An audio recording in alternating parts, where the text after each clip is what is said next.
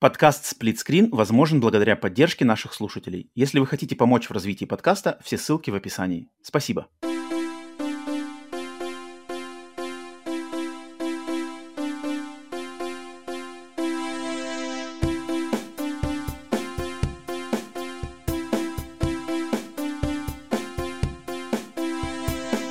Привет и всем добро пожаловать на подкаст Split Screen, еженедельный трансатлантический подкаст о видеоиграх, разделенный Атлантическим океаном точно так же, экран телевизора в режиме на двоих. С западной стороны Атлантики, как обычно, как всегда, с вами я, Роман, а с восточной стороны Атлантики ко мне на записи подкастов Split Screen Update, новостных подкастов Split Screen Update, всегда присоединяются а, подписчики Boosty на Patreon'е подкаста Split Screen. Те, кто их поддержит, они присоединяются ко мне в прямом эфире, в чате, возможно, в Дискорде, поэтому им отдельный привет всем, кто в чате шкерится, тем, кто готов сегодня пообщаться в рубрике «Глаз народа» или может высказаться по каким-то новостям. Это выпуск номер 107. Приветствую вас, где бы вы ни слушали, в аудиосервисах, либо на канале на Ютубе. Рад с вами проводить время. Давайте сегодня обсудим, какие видеоигровые новости накопились за неделю. Надеюсь, у всех хорошее настроение. Настраивайтесь на а, новостную волну. Если у вас есть какие-то мысли, вопросы, свои мнения по поводу новостей, которые сегодня буду оглашать, то, естественно, оставляйте комментарии или просто выражайте свое согласие, несогласие лайками, подписками, какими-то знаками в YouTube или где угодно в каких других сервисах. Поэтому всех приветствую еще раз. И прежде чем двигаться к новостям, у меня есть парочка, парочка моментов, которые я хочу, так сказать, новости, связанные с подкастом Split Screen, огласить. А, первая новость это то, что сегодня одна из рубрик, одна из свежих рубрик под названием «Свежачок», которую я придумал и внедрил в новостной подкаст э, вроде два выпуска назад, где я оглашаю э, новинки за вот эту неделю, самые приглянувшиеся мне новинки на платформах Xbox, PlayStation, Switch, она в конце подкаста.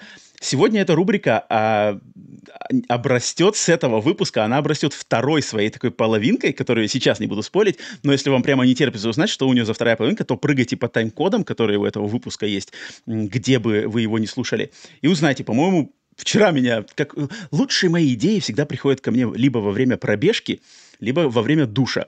Э, и вот ко мне во время душа, э, когда я принимал душ, недавно пришла идея, блин, слушай, а у, рубрики «Свежачок» есть очень классная вторая грань, которую, по-моему, будет очень прикольно обсуждать.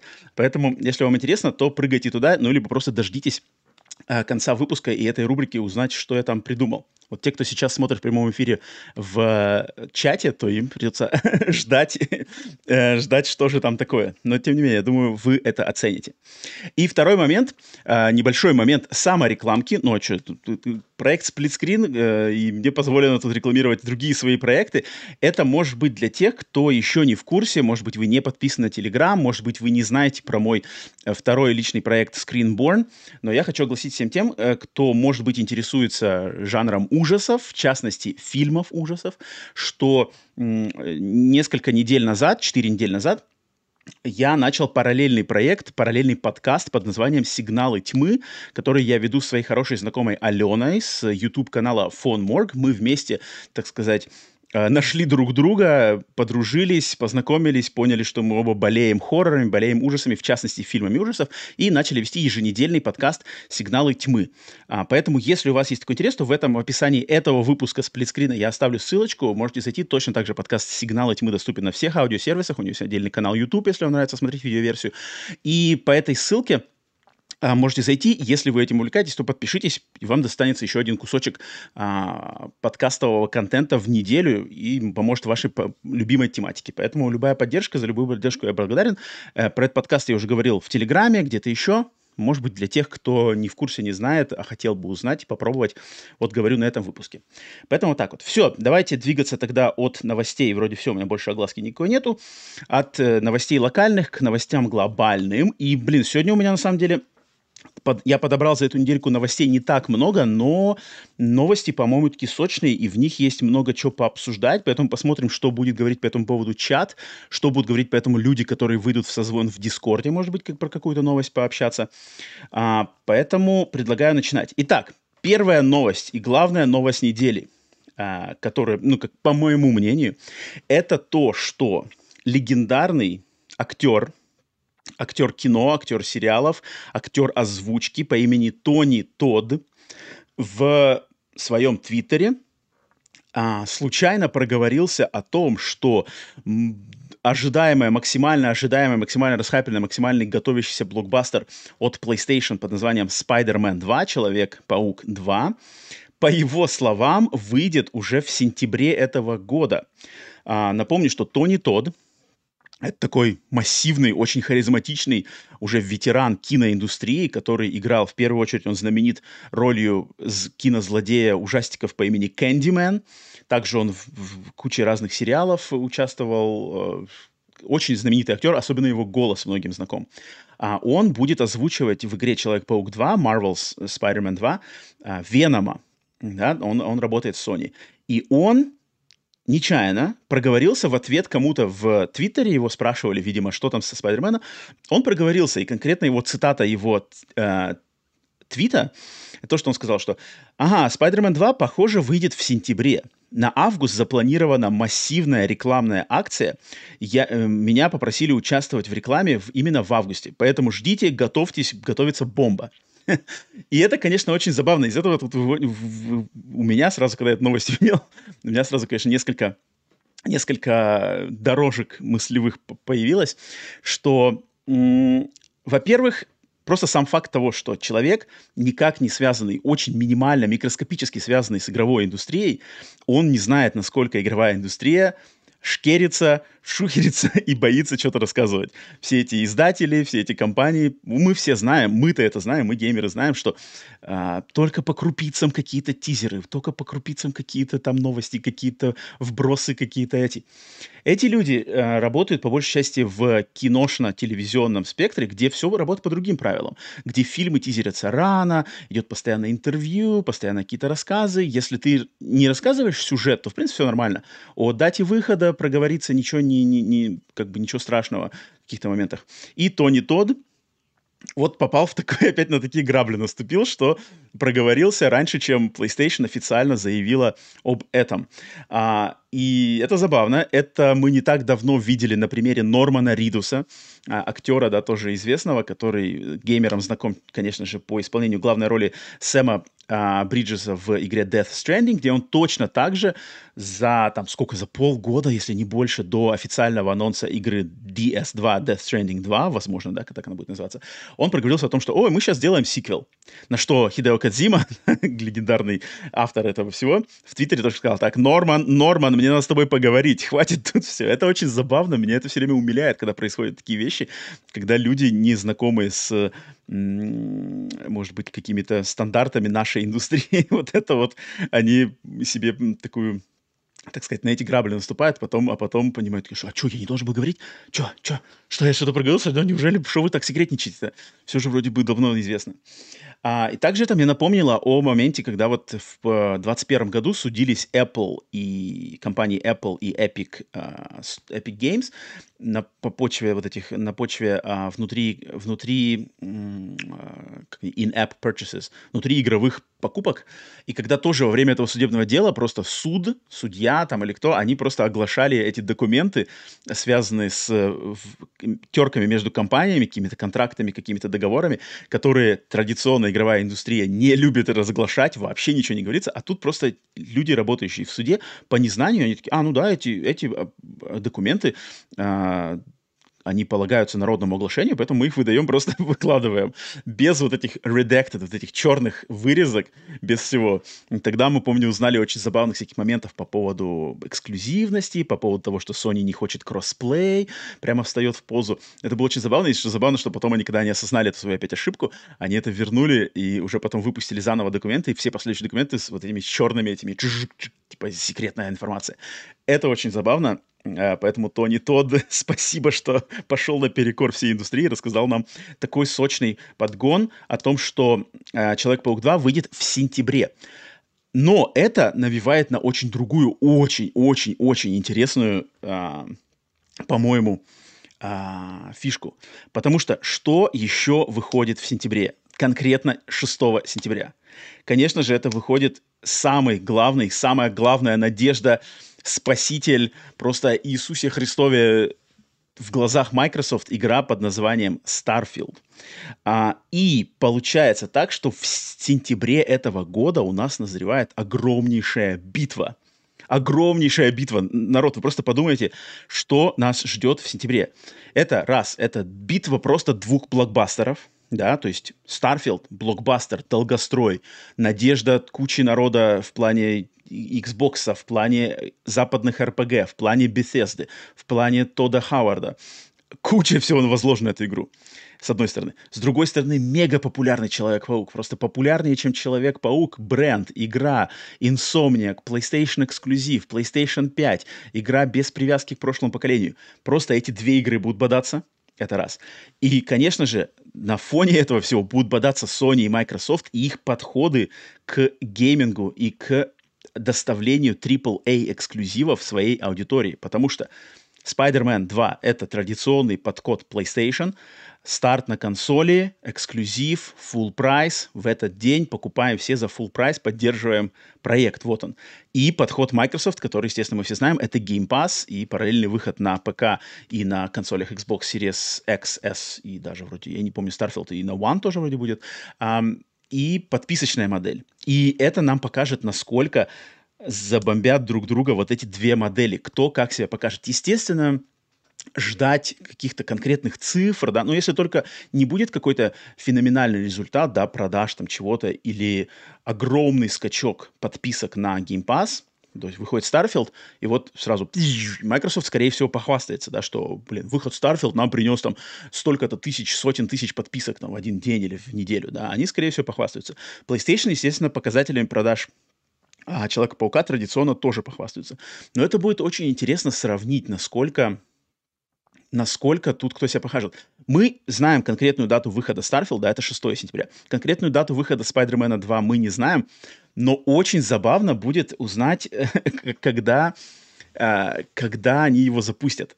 Потому что, а вдруг возможен ли такой вариант, что Sony захотят выпустить а, Человека-паука тоже 6 сентября? Представьте, что будет, если Sony тоже выпустят игру 6 сентября. Я, конечно, сомневаюсь, что это будет, они будут нарочито так прямо «давай махаться, выходи, пуш, Фил». Я сомневаюсь, что так, наверное, будет, конечно. Очень бы хотелось на это посмотреть. Скорее всего, Spider-Man выйдет через две недели, да, там, 12-13, может быть, под конец месяца. Но, тем не менее, в, в рамках одного месяца это, это, это одно поле, это будет супер интересно посмотреть, потому что а, к Спайдермену, я думаю, особых а, сомнений в его качественности, в его успешности, в его, эм, не знаю, какой-то показательности и вот статусности этого проекта сомнений нет. Но это Spider-Man, это Insomniac, это PlayStation. Тут как бы все уже устоялось, уже годами просто выработан подход, каче- знак качества. А вот э, Starfield, это, блин, это очень интересный проект, потому что от Starfield'а зависит столько всего. То есть от качественности Starfield'а зависит столько всего. Репутация Game Pass'а, репутация Microsoft, репутация Bethesda, репутация Говарда, репутация чего, чего только нет. Создателей Fallout и Skyrim. А, и эта игра, у нее, у нее на самом деле нету, у нее нету права на ошибку. То есть у этой игры нету права выйти там слишком сырой, у нее нету права выйти неинтересной, у нее нету права выйти какой-то там скучной или забагованной, или просто какой-то недоделанной. И нету этого права. Столько времени, сколько давали Старфилду, да, э, уже она, получается, получила год, практически год, дополнительный год шлифовки, не знаю, доработки, что там они делают, мы не знаем. А у нее нету права на ошибку. И прекрасно все люди, которые и над ней работают, и сами создатели в Bethesda, и Microsoft, они все прекрасно понимают, сколько, какой пристальный взгляд, сколько надежд, и также сколько ехидных вот этих хейтерских взглядов на нее, потому что все, а, будет отстой, выйдет забагованный, ге-ге-ге, No Man's Sky, м-м-м, скукота, ничего не интересно. Это, э, эти люди, они прекрасно все это знают, и они, ну, мне очень интересно, что там. То есть вот что из этого будет. Я, такой интриги, как со Старфилдом, у меня не было давным-давно. Просто узнать, что это за игра, наконец-то начать в нее играть, посмотреть, на самом деле это будет новое слово. Bethesda утирает нос всем. Ведьмак, все, иди отдыхай, твое время ушло. Создатели Skyrim, создатели Fallout 3 возвращаются на пьедестал. Вот так вот. Вот такие квесты, вот такой основной сюжет, философский, интересный, с интересными мыслями, с интересными поворотами. Вот такая вселенная, где есть планеты, прописанные просто филигранно, с прописанными сайд-квестами, с прописанным лором, с прописанными персонажами и их характерами. Также есть огромное количество планет, просто созданных там по принципу генерации для того, чтобы сделать а, эту галактику, этот мир более насыщенным. Но все прекрасно понимают, где прописанная сцена, сцена, сценаристами контент, а где контент может быть больше такой для наполнения. Тем не менее, это все делает картину более полной. Дизайн техники, дизайн кораблей, э, бои в космосе, экономика внутри игры, боевая система, оружие, крафтинг. Ну, то есть вот это все возможность пропасть в мир Старфилда если она будет сделана на таком же уровне, как это было со Skyrim, как это было в Fallout 3, потому что все, я думаю, кто играл в Skyrim и Fallout 3, не дадут мне соврать, что в этих играх есть одни из самых лучших моментов, когда ты в Fallout 3 выходишь впервые из бункера и видишь эту пустошь, ты такой прям, о, куда, куда глаза глядят, куда это идти, я в этом мире, с кем тут общаться, город, монстры, это Скарим то же самое, горы, огромная гора, можно подняться до пика, что-то там найти, что-то там расследовать, просто жить в этом мире.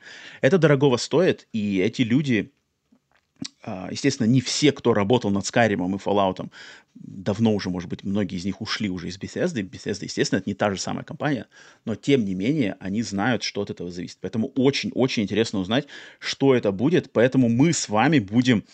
Эм, вот мы будем лицезреть в сентябре просто вот два айсберга – два айсберга, две глыбы столкнутся просто. Пфф, и столько это... Блин, я уже прямо не дождусь посмаковать вот эти э, об, обзоры, мнения, продажи, какой-то хайп, какой-то антихайп, хейт, похвалу. Это будет клево. Я прямо жду, народ. Я надеюсь, вы вместе со мной тоже ждете. Это будет просто праздник на нашей, на нашей улице в этом сентябре. Класс. А, поэтому, поэтому, так, давайте я все-таки гляну в чат, что у меня народ в чате думает по этому поводу, по поводу слива выхода э, Спайдермена. Э, поэтому, так, что у нас, что у нас говорит народ в чате? Тикс. Так. Мамкин Аналитик пишет, разве аудитория Паука и Старфилда сильно пересекается? Здесь скорее битва подходов, чей подход будет успешный. А, ну да, естественно, самих конкретных игр, да, она, конечно, не пересекается. Тут просто пересекается то, что идет, а, ну, AAA. Вот он AAA эксклюзив от одних и AAA эксклюзив от других. И это на разных платформах, но кто как справится со своей задачей, ведь вполне может быть вариант, что, например, Человек-паук получит критику, что типа, ой, слишком похож, слишком то же самое, что было раньше, там, такой же мир, не знаю, можно придумать. А Starfield, например, может неожиданно оказаться просто шедевром. Все возможно. Поэтому тут подход э, в этом плане мне очень интересен. А, это как-то не в стиле Sony. Ромеро пишет, э, это как-то не в стиле Sony за полгода резко анонсировать, обычно сроки больше. Ну вот это интересно очень, потому что э, на самом деле, если это будет такой своеобразный shadow drop, то есть мы в августе, ну сейчас они, да, сейчас они немножко пиарят вот эти всяческие возникающие какие-то рекламные плакаты в Малайзии или в Сингапуре, я не помню, где-то их замечали, да, уже Spider-Man пиарят э, в рекламной ролики рекламном, телевизионном у нас его пиарили чуть-чуть. Если они сейчас так крупичками-крупичками, в августе бам, какой-нибудь шоу-кейс, да, допустим, и что официальная дата релиза сентябрь, там, 16 сентября, 22 сентября, бум. Это будет интересный подход, на котором точно накипит как бы и хайп, и разговаривать народ будет. Поэтому в принципе, такой подход Sony, если они на самом деле его придержатся, и то не тот не соврал там и неправильно что-то там, он уже такой старенький, может, подслеповатый, чуть не, не то, что неверно там прочитал в своем контракте. Август это 24 -го года-то. Ой, ой, сказал не то. Нет. Поэтому э, прикольно, я буду за только такой подход. Э, тикс. Тик-тик-тик, тик-тик-тик. Что у нас еще народ по этому поводу говорит? Так, Стикман. Обычно компании стараются развести такие громкие релизы, никто не захочет махаться, хоть и не конкуренты. Так вот именно, что обычно их разводят, а тут Sony настолько, может быть, уверена в своей силе, что они по ходу дела хотят вот навязать эту, эту битву. Вот это будет офигенский батл. А, и это, конечно, очень круто, э, если это, если это получится. А, поэтому вот так. Ну ладно, я иду тогда в э, следующую новость. А, естественно, если у вас вы, слушаете уже в записи, то, естественно, напишите, напишите, на чьей вы стороне, верите, не верите. Хотя я знаю, что у Старфилда хватает хейтеров, но хейтеров очень легко утереть офигенским проектом. А, поэтому так вот. А, вторая новость. Вторая новость связана также с другой ну, это уже официально легендарной серией Microsoft, которая традиционно одна из их рабочих лошадок, но которую мы давненько уже не видели, это серия Gears of War. И что у нас связано с гирзами на этой неделе? Какая интереснейшая новость? А интереснейшая новость связана с тем, что а, на этой неделе было объявлено, что сериал, который готовится по а, серии Gears of War для платформы Netflix, его сценаристом наняли работать человека по имени Джон Спейтс. А Джон Спейтс — это не последнее имя. Для тех, кто следит за кино, в частности, за фантастическим кино, это человек, из-под пера которого вышли сценарии к последним двум Дюнам, то есть Дюна часть первая и еще не вышедшая Дюна часть вторая, за сценарий к Дюне первой он был номинирован даже на Оскар совместно с ее режиссером и другим еще сценаристом, да, то есть он был одной, одним из э, команды трех человек, которые написали сценарий, но тем не менее у него есть номинация на Оскар. Также этот человек написал первый фильм «Доктор Стрэндж», также этот человек написал такой фильм, как «Пассажиры» с как ее зовут-то, Дженнифер Лоренс и папа Марио, Марио, Марио, голосом Марио, не помню, как его зовут, короче, Стар-Лорда. И он, эм, но он для меня, Джон Спейтс, для меня, он, его имя для меня синонимично с оригинальным сценарием фильма «Прометей». Вот те, кто знакомы с фантастикой, знакомы с, э, с франшизой «Чужие», а, Веном в чате, спасибо. Крис Пратт, да-да-да, фильм «Пассажир» с Крис Праттом. Те, кто знаком с франшизой «Чужие», знают фильм «Прометей», приквел первого «Чужого». И вот изначальную версию сценария «Прометея», фильм под названием «Чужой инженеры», написал как раз-таки Джон Спейтс. И эта версия в английском варианте, мы знаем, может, ее уже на русский язык перевели, этот сценарий можно полностью найти в интернете, его слили после выхода фильма «Прометей» в интернет. Это сценарий под названием «Чужой инженеры» можно прочитать. И это офигенская версия приквела «Первому чужому». Просто вот м-м, конфетка. И его уже сценарий потом переделали Ридли Скотт и Деймон Линделов, переделали в то, что мы видели в «Прометее», в очень спорный достаточно проект. И он... А, то, что оригинал Джона Спейтса был классный для меня имя Джона Спейтса — это человек, который написал «Чужой инженеры». И его нанимают на работу над гирзами. А что это значит? Гирзы — это обалденнейшая вселенная. Вот те, кто может быть, думают, что гирзы — это просто а, огромные бугаи с пушками стреляют монстров из-под земли. Это, это поверхность всего лишь. У э, серии Gears of War огромный лор, который развит внутри игр, и он также развит в книгах, которые выпускались параллельно с играми, там, до выхода игры или после выхода, между, между играми. А лор, который двигается в прошлое франшизы, который куда-то раздвигает ее, у, у, углубляет ее детали, подробности. На самом деле очень интересный представитель э, фантастической военной фантастики, боевой фантастики, да, где есть свой мир, где есть э, какие-то стороны, где есть моральные проблемы, где есть этические проблемы, политические проблемы, проблемы просто фантастические, где есть примесь ужасов, хоррора, там каких-то экспериментов, каких-то мрака, а, стрёмного подхода. И на самом деле это одна из, из, из франшиз Microsoft, очень похожая на Halo, которая вот те люди, кто в теме, кто на самом деле выделил время, чтобы познакомиться, и у которого у, у кого есть шанс там, а, причем я знаю, что эти эти книжки, например, книжки э, э, к этим играм они вы, э, выпускались даже на русском языке, большинство из этих книжек. То есть те, кто в свое время или познакомился с этой франшизой досконально, прекрасно понимают, о чем я говорю, что это это на самом деле очень качественная фантастическая вселенная франшиза. И у сериала в, в правильных руках, да, у правильного сценариста есть под, шанс эту вселенную донести все-таки до людей, которые про нее не знают. То есть э, точно так же, как вот э, недавно сделал сериал, да, The Last of Us, который достучался до такого количества народа, которые вообще никак не знакомы с видеоиграми, с, э, с PlayStation, с каким-то чем-то Джоэл Элли, для них были пустые слова. На фоне этого сериала они прямо, пум, могут э, показать, что, смотрите, какая есть глубина, какая есть широта, какое есть качество во франшизе Gears of War.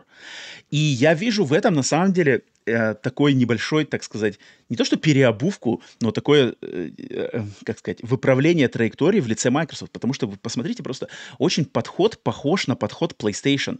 То есть мы знаем, что готовится Gears 6, Gears of War 6 рядом.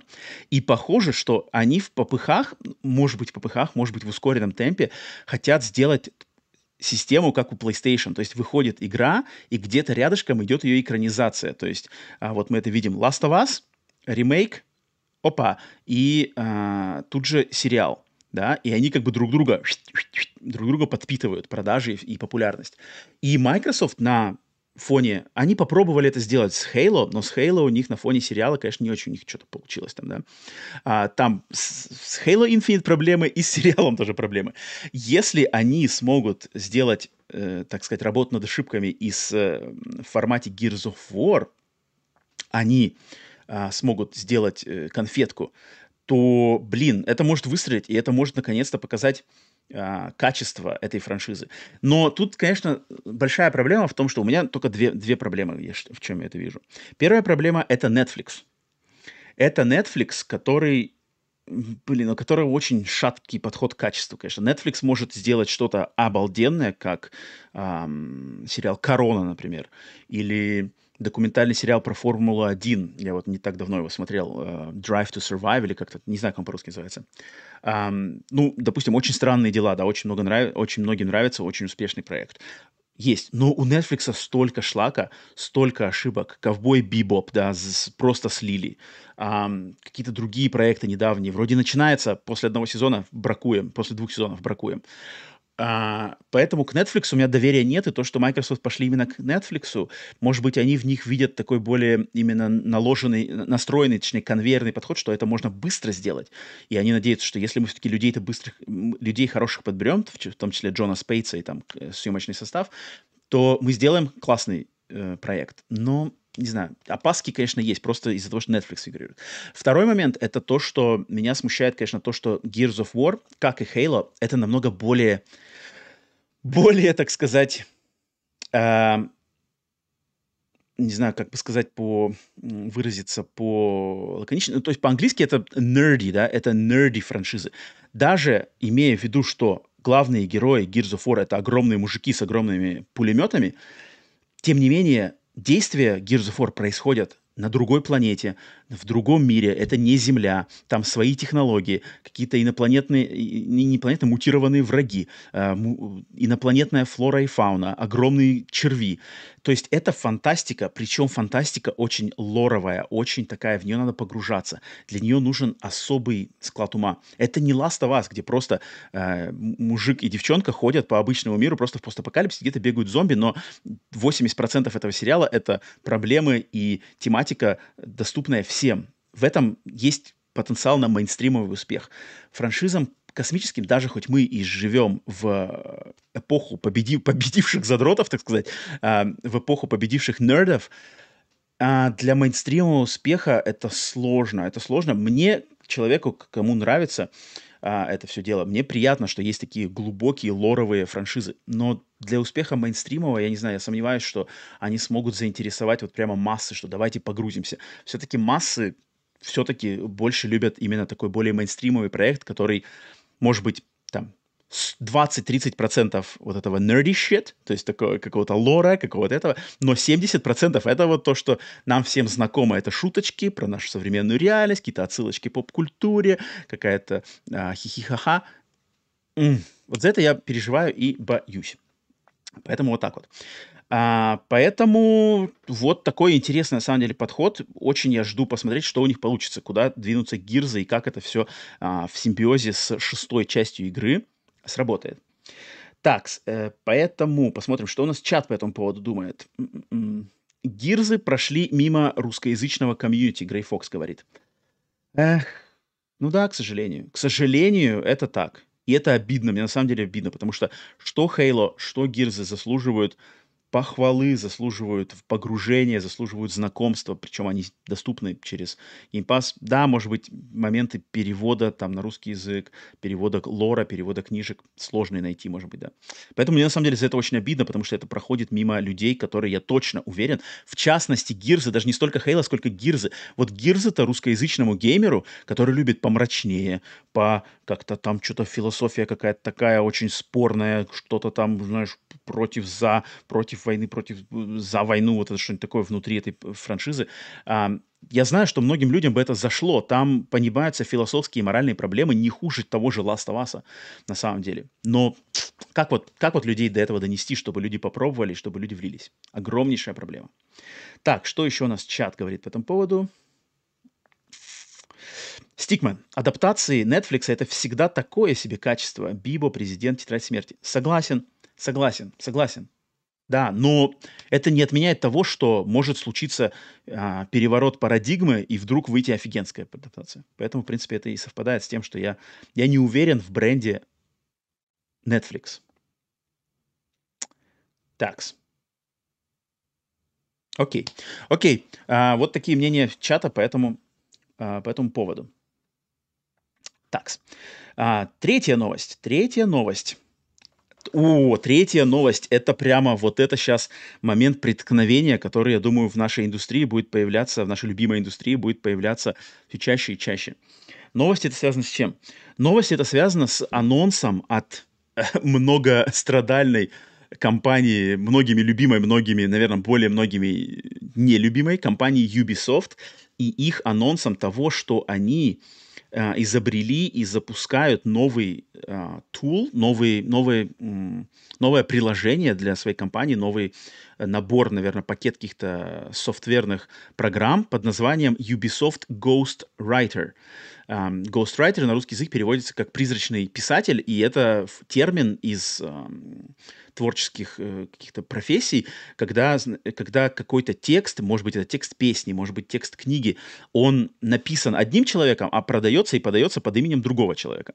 То есть э, это на самом деле такое немножко не совсем негативный, но у него есть такая негативная коннотация, то, что, например, сейчас там какой-нибудь, там, не знаю, музыкант, рэпер, да, в частности, рэпер, там, йо-йо, крута, крутая песня, я такой, я секой, я крутой, чу-чу-чу, а потом оказывается, опа, а текст ему написал какой-нибудь другой совершенно человек. И вот этот ghostwriter — это такой термин, он, он спорный, то есть как будто как бы продает один, а пишет на самом деле и таланта у другого. А, но, тем не менее, Ubisoft не побоялись назвать свой вот этот новый новое приспособление таким именем многоговорящим. И что это за, что это за софт? А этот софт они издают, а, они будут использовать для а, генерации искусственным интеллектом фраз и реплик и каких-то звуков у NPC, то есть компьютерно управляемых персонажей в играх в массовке. То есть, грубо говоря, вот идем мы в открытом мире, там, не знаю, Watch Dogs 4 в каком-нибудь там Сиэтле, да, если действие там происходит, и мы заходим в толпу, и там в ней эти толпа, люди что-то говорят. И вот эти реплики, которые, они не несут никакой особой смысловой э, важности, но они должны для атмосферы, для погружения в мир, они должны идти. И э, эти реплики, они хотят, чтобы им писал искусственный интеллект, чтобы не тратить на это время рабочее время, рабочую а, энергию а, живых людей, живых сценаристов. Они просто дают искусственному интеллекту, а, так сказать, установку, что типа, нам нужна фраза для м, а, молодежного, а, молодого персонажа 18-20 лет, который идет по улице в, в китайском квартале. И вот эта фраза чуть компьютером выдает. И ты это слышишь а, в игре. С помощью этого создается атмосферика, живой мир, да, и все такое. Какие-то другие звуки всяческие разные. А, просто, просто ты, например, толкаешь его, толкаешь а, плечом своего персонажа какого-то рандома на улице, он там что-нибудь говорит, о, осторожнее. Вот это осторожнее просто будет искусственный интеллект забивать вот эти все пробельчики в сценарии, в э, прописке игры, он будет просто автоматом это делать. Естественно, естественно, это вызвало очень большой сразу же, вчера это произошло, вчера этот анонс был, и это вызвало достаточно большой такой шум в среде людей из индустрии, которые сразу же начали критиковать Ubisoft за тот подход, что зачем вы вкладываете деньги в искусственный интеллект, слэш там, да, чат GPT, который а, вместо того, чтобы тратить деньги на а, наем и нахождение просто большего количества сценаристов и предоставление людям рабочих мест. То есть есть же, то есть как бы, ну, опять вы заменяете искусственным интеллектом людей, которые которым, может быть, нужна работа, у которых есть талант, которые могли бы в индустрию попасть, да, может быть, с такой не самой, не самой престижной, не самой интересной работы, где ты просто пишешь какие-то стандартные фразы для массовки NPC в толпе в открытом мире. Но, тем не менее, это живые люди, и таким образом идет шанс. А вы на них ставите крест заочно и даете просто предпочтение эм, искусственному интеллекту очень большой, от известных, на самом деле, Кори Барлок высказался по этому поводу.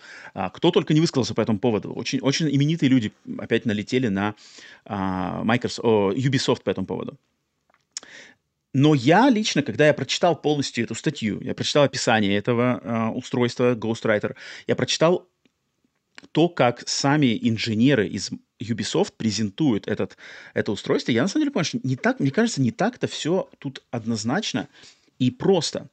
Потому что они, как Ubisoft, говорят сами, что этот искусственный интеллект, этот, это устройство будет использоваться только для предварительной, эм, предварительного первого наброска этих фраз.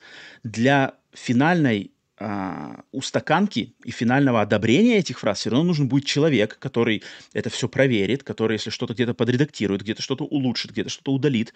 И финально это штамп, что все, пошло в игру, будет всегда зависеть от человека. Ничто не будет конвейерно искусственным интеллектом на это помещаться.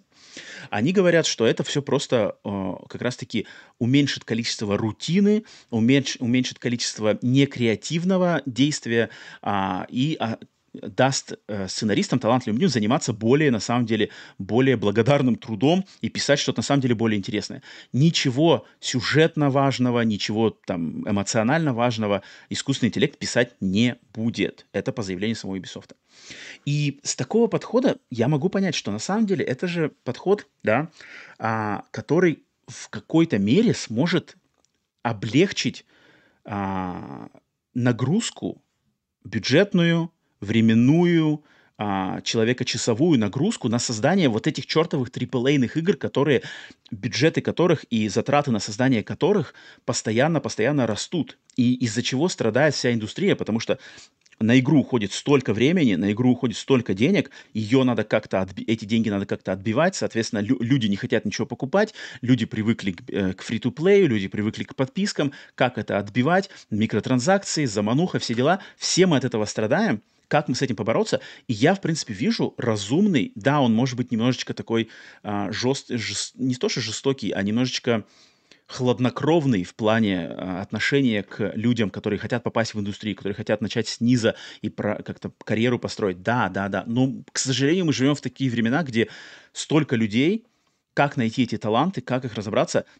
Ты нанимаешь кого-то, а это, соответственно, за ним идет волокита из документации, денег, его поддержки, страховки, может быть, э, какое-то там а, а, проживание, какие-то контракты, какие-то а, правовые обязательства компании перед этим человеком. Даже если он встает на самую минимальную ставку в этой компании, все равно за этим идет целая вереница всяческих штук, которые можно компании откинуть и просто дать это сделать э, искусственному интеллекту, и если на выходе игры никто разницы никакой не заметит, да, как это сейчас происходит с, чат, с чатом с GPT, то возможно ли, что производство AAA-ных про- продуктов как раз-таки выиграет от такого подхода, и выиграем мы, потребители? Да, может быть, э, в жертву будут принесены какие-то люди, подающие надежды. Да, это обидно.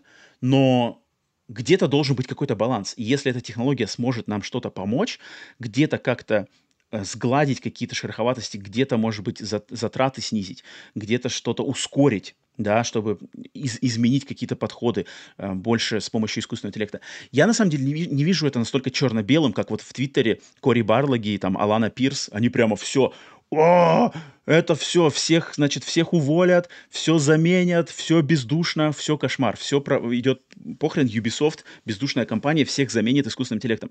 Мне кажется, не так все просто, и почему-то я в этом вижу как раз-таки один из, если правильно распорядиться этими новыми технологиями, к которым нам надо всем привыкать, это никуда не денется, это будет только больше внедряться в нашу жизнь, не только в играх, а вообще везде-везде.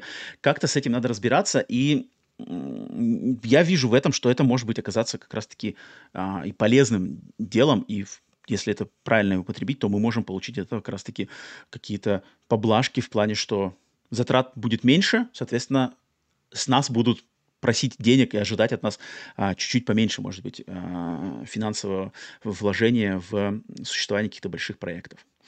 Так, а, что у нас... Так, чат по этому поводу. Я вижу Иван Каверин, э, железный продюсер, связанный, в принципе, с железом. Ну, давайте, Ваня, я вижу, что он э, хочет выйти в голос в Дискорде и пообщаться по этому поводу. Вань, давай, если ты готов, то я тогда захожу к тебе туда, ты э, сам себя размьють, все, вижу, Ваня за зашел. Итак, оп-оп. Иван Каверин, приветствую, Ваня, железный продюсер. А, привет, привет. А, на самом деле... Очередной раз. Как дела? Как настрой? Да, все отлично. Вот хотел сразу ворваться.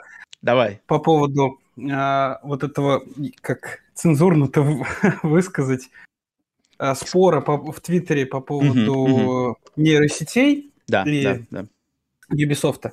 На самом деле все это идет еще от скандала с Midjourney когда э, всем известная в широких кругах нейросеть Midjourney, которая генерирует изображения, и тогда очень много художников начали бастовать против этой нейросети. Однако, однако, сразу скажу, что творчество точно не умрет, как и в чат GPT, который э, хочет использовать Ubisoft, так, mm-hmm. так и с использованием Midjourney, потому что нейросеть, она именно обучаема. То есть для того, чтобы внедрить нейросеть э, или какие-то предметы нейросети в игру, нейросеть необходимо обучить, э, чтобы она адаптировалась там, к лору игры, там, к атмосфере игры и так далее, mm-hmm. и так далее. Mm-hmm. Если мы говорим про чат GPT, то ей, соответственно, необходимо придумать там несколько десятков фраз типичных для, э, ну, как видят это сценаристы, для, а, ну, для тех, кто эту, эту игру населяет. Ну, то есть те же NPC и так далее. То есть типичные фразы. И тогда она будет э, на основе этого генерировать именно эти фразы. Так же, как и Midjourney.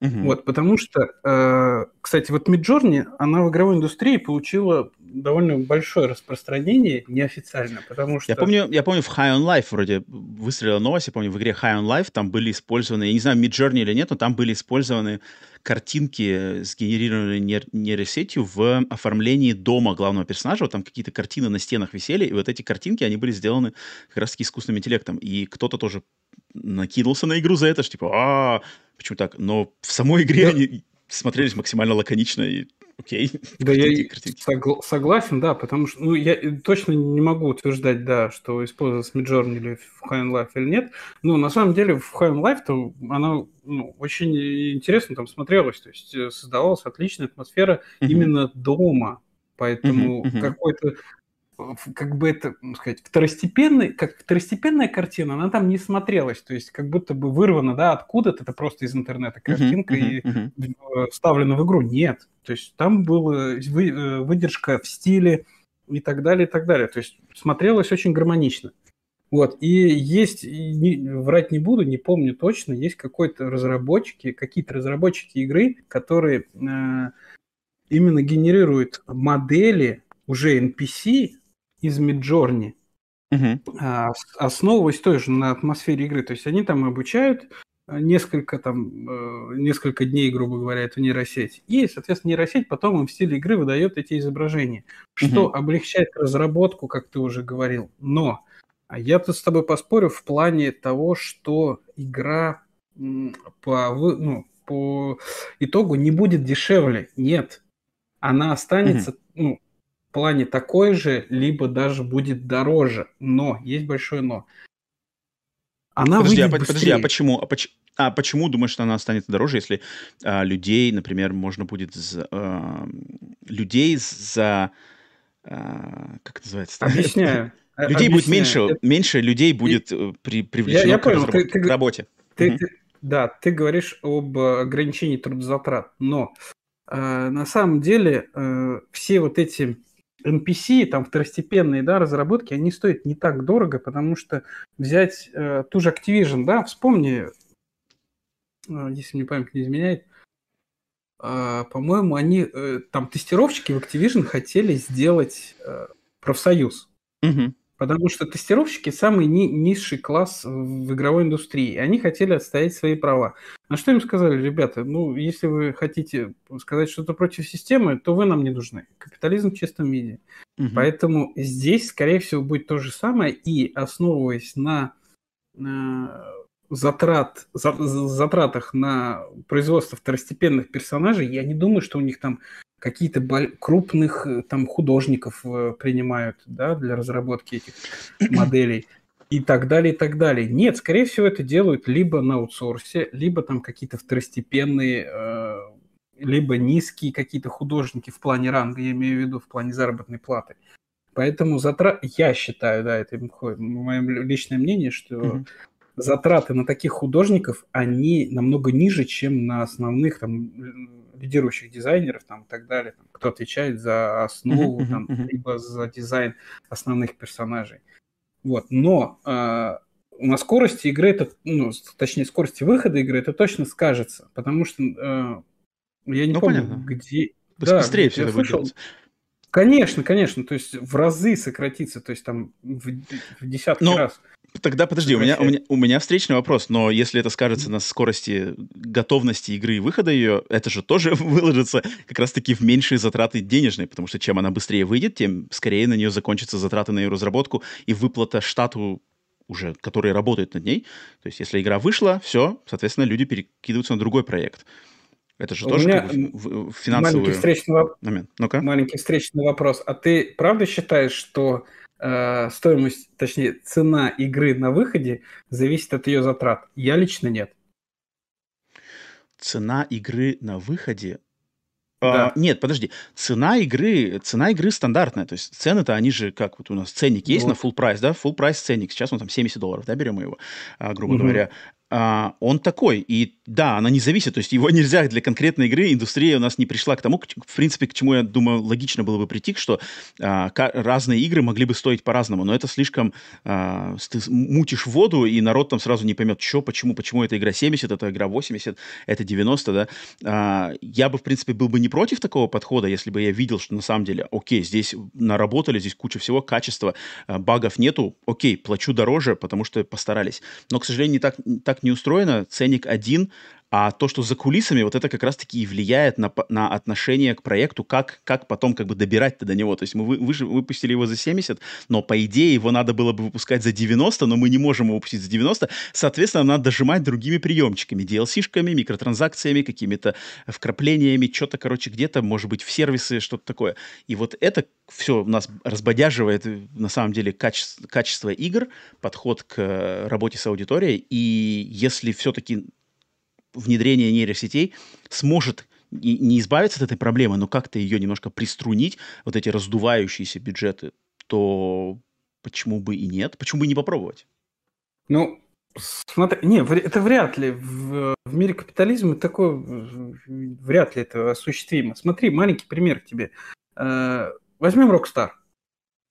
Угу. Нейросети захватили игровую индустрию, допустим, да, там 3-4 года плюс, Rockstar такая говорит, ребята, у нас есть RDR 3, которые там неофициально сказали они, что всех неигровых персонажей и неигровых там моделей сгенерировала нейросети. Но mm-hmm. на самом деле, допустим, там у нее сюжет сгенерирован нейросетью на основе прошлых э, игр, mm-hmm. персонажи и так далее, и так далее. Все сгенерировано нейросетью. Mm-hmm. И Rockstar такие говорит, ну, ребята, мы тут э, провели большую работу с нейросетями, а мы ее сделали там, не знаю, за два года, и такие говорят, вот вам ценник, там, 15 баксов за RDR 3. Такое может быть? Да, ну, я, кто, я считаю, нет, что нет. Такое точно не может быть. Но ты взял ну, пример, ты, пример Rockstar, это не самый показательный пример, потому что у Rockstar, э, они, у них же, они, так сказать, э, единорог в э, индустрии, потому что они, им вообще может быть все, они могут игру делать сколько надо, их никто не подгоняет, и у них бюджет Хорошо. может разрастаться. Это. Хорошо. Тут надо вот именно, вот именно Ubisoft, и Electronic Ubisoft. Arts. Вот они Ubisoft. вот, нам на них надо. Окей, смотри. Угу. Uh, Ubisoft, Assassin's Creed очередная часть. Так. Сгенерирована вот нейросеть. Да. И ты думаешь, что будет игра 70 долларов? Нет. Зачем? Ну, Потому что подожди, это формат ну, индустрии. Б -б -б подожди, ну что мы имеем в виду под э, сгенерированной нейросетью? Ну сколько там, сюжет сгенерирован нейросетью или что там сгенерировано Да, допустим, нет, ну, те же самые условия, что я до этого сказал для Rockstar, но те же самые условия для Ubisoft. Абсолютно. Не, ну это... Не-не-не, тут они схватят, они тут схватят сразу же огромную критику, в том числе от меня, потому что что-то, вот даже, кстати, когда ты в на начале говорил про Midjourney и mm-hmm. про генерацию картинок нейросетью, вот здесь я намного больше на стороне как раз-таки творческих людей, потому что сгенерировать картинку, вот картинку, это все-таки искусство. То есть там человек, там приходит вдохновение, там приходит какой-то талант, там приходит какой-то взгляд. К этому я намного более скрупулезно подхожу, что там за картинка, где она в игре используется, э, как она сделалась. К фразам, вот про которые Ubisoft говорит, где их этот новый, mm-hmm. новый софт будет использоваться, это просто стандартные фразы массовки, не влияющие вообще ни на что. Это просто фразы типа «Эй, там, не толкайся», «Эй, куда ты спешишь», «Эй, хватит там», что-то такой грубиян, да, когда там, например, в толпе толпе в кого-то сталкиваешься. Здесь я не вижу вообще никакого, никакой необходимости в креативе, в таланте, в это. Это просто, и даже сами, я уверен, сценаристы считают это вот, это такая, знаешь, сидишь, рутинная работа. Так, мне сегодня надо прописать 400 фраз, и ты их строчишь просто один на один, копипастишь. И нафиг такое надо, как бы, зачем, если это можно сделать э, искусственным интеллектом. Здесь у меня пр- проблем ин- имплементации искусственного интеллекта вообще никаких нету. Поэтому... Ну, ну смотри, Смотри, это то же самое к Midjourney, да, допустим, те же самые наполнения игрового мира. А за, mm-hmm. зачем э, художнику сидеть а, скрупулезно там э, рисовать какого-то очередного прохожего? Смы... Какой смысл?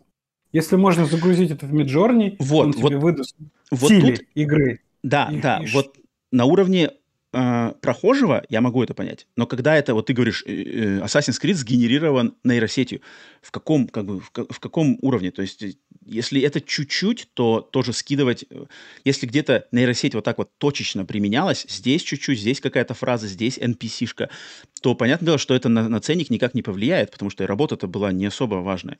А для того, чтобы это повлияло на ценник, это надо, значит, намного больше убрать человеческий фактор. А тогда, соответственно, критика, что зачем мне играть в игру полностью сгенерированную в нейросети, в нейросети там как бы человеческого касания нету.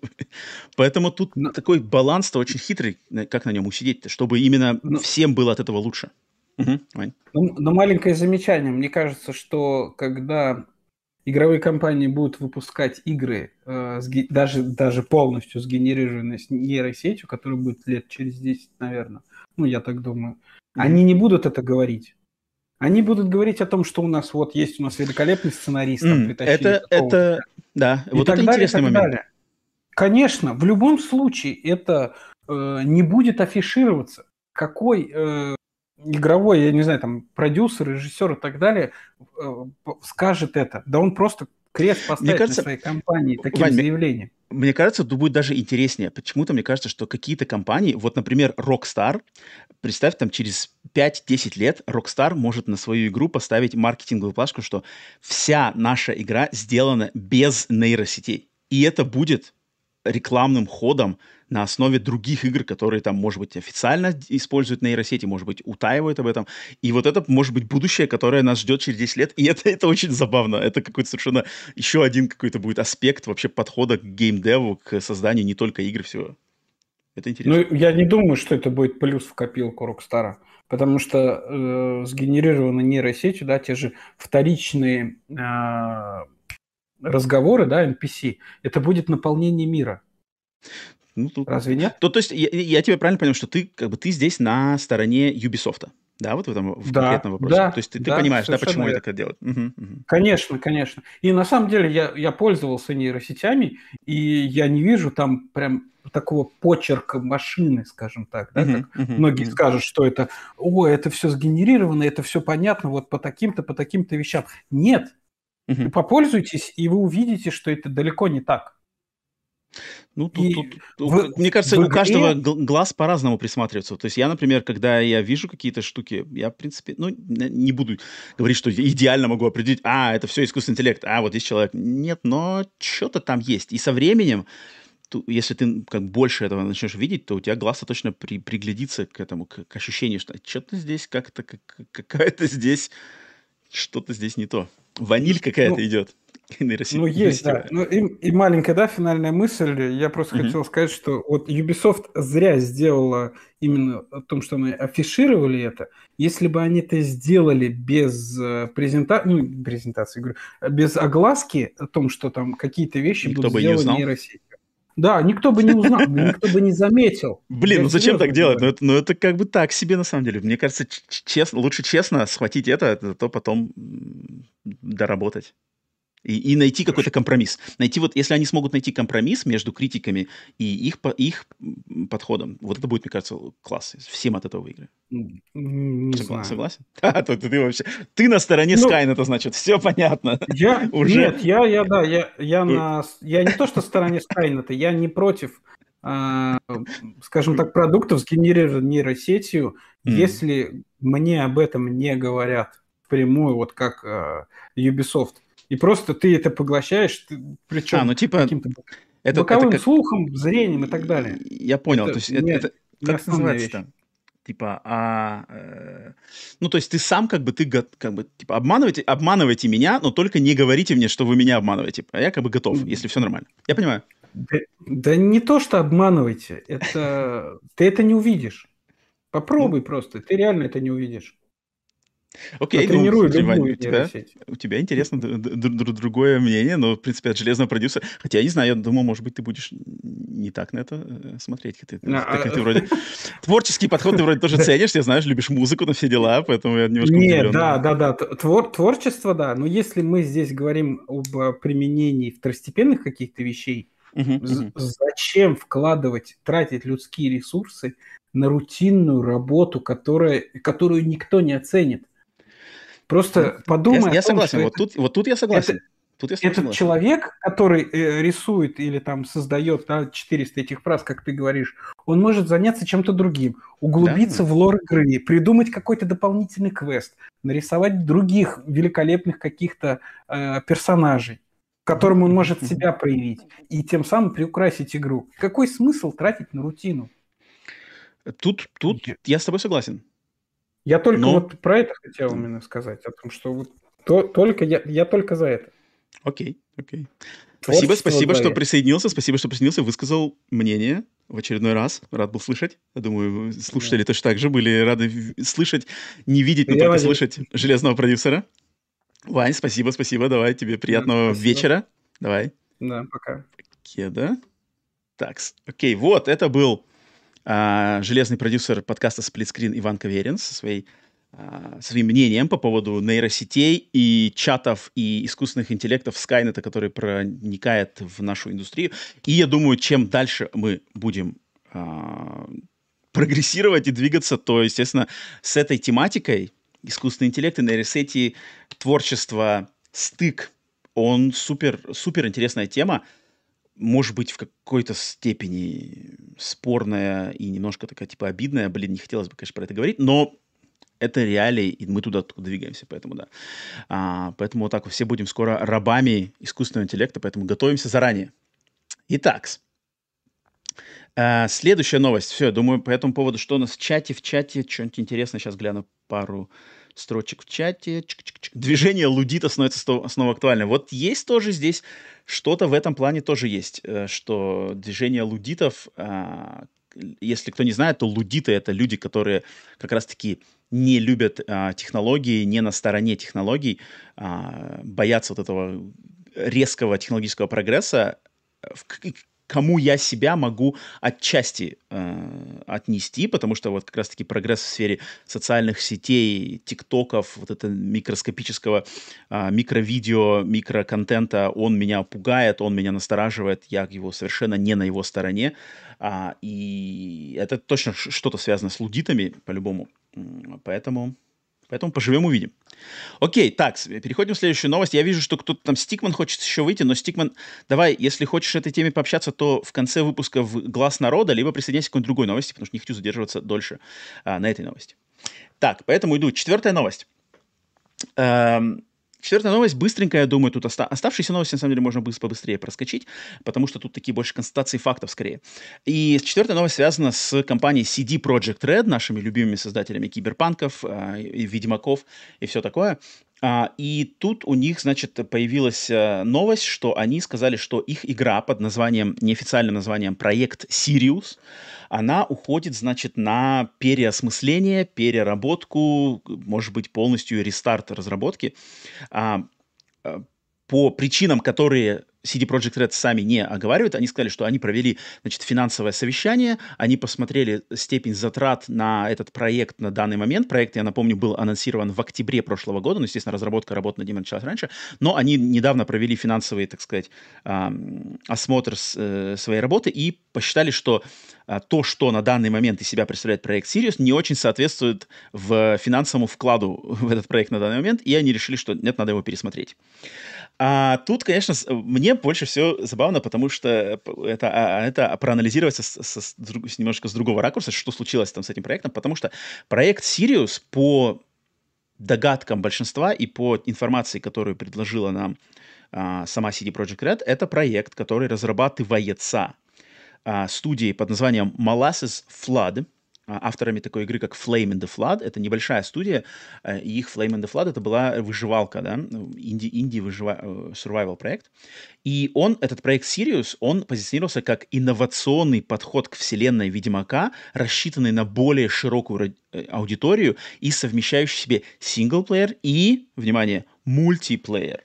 Соответственно, скорее всего, а, слова мультиплеер, широкая аудитория, небольшая студия наталкивает на мысль, что это скорее всего какая-то вариация игры как сервис, в кавычках берем, конечно же, э, пресловутый Fortnite, что-то такое во вселенной Ведьмака с элементами выживания, с элементами PvP, может быть, Battle Royale, в общем, что-то такое. И я не удивлюсь, что вот этот удар по тормозам, разворот э, грузовика под названием CD Projekt Red и Project Sirius. А, сейчас э, происходит как раз-таки из-за мнения народа по поводу игры Suicide Squad и вот этого бэклэша, вот этого негатива, который а, оглушительным просто огромной волной слился на Suicide Squad, на Rocksteady и на Warner Brothers, потому что проекты, которые вроде как, там, будь то это вселенная DC, будь то Ведьмак, и их пытаются наложить на рельсы Fortnite, на рельсы игр как сервис, на рельсы заманухи для широкой аудитории, э, кастомайзинг, скинчики, микротранзакции. И Suicide, э, не Suicide, CD Projekt Red увидели то, как люди прореагировали на Suicide Squad, что там сейчас происходит, посмотрели на свой проект Sirius, а там бегают какие-нибудь с мечами, наверное, там орки или кто там у нас, э, как их зовут, я не помню уже, как называются расы в, в вселенной Ведьмака, ну, в общем, какой-нибудь фиолетовый Геральт с розовым мечом на зеленом коне, ху-ху-ху, Енифер, пум, 7000 урона, Енифер, э, упала, респон, за ближайшим холмом бежит снова уже дубасить его оранжевой э, клюкой. Я уверен, что они посмотрели на это и такие, так, нам проблем таких, как у Suicide Squad, не надо. Тормозим, переделывайте нафиг на это все. А, и поэтому очень забавно и, конечно, интересно, как бы этот проект до нас как-то дойдет, появится, увидим мы его или нет. Потому что напомню, что в октябре 2022 года а, CD Projekt Red анонсировали огромный просто набор всего, над чем они работают. Это, я напомню, новая трилогия в, в полноценных игр во вселенной Ведьмака, в частности, Ведьмак 4 и еще две игры. Полноценный сиквел Киберпанк 2077, а, спин Ведьмака, которые, а, вот одна из них это проект Sirius, другая из них это ремейк первого Ведьмака, да, а, и какие-то еще, наверное, игры. И новый какой-то IP, совершенно неизвестный нам. Поэтому над чем работать CD Projekt Red точно есть. Там еще и у них и а, вот это дополнение к киберпанку тоже готовится.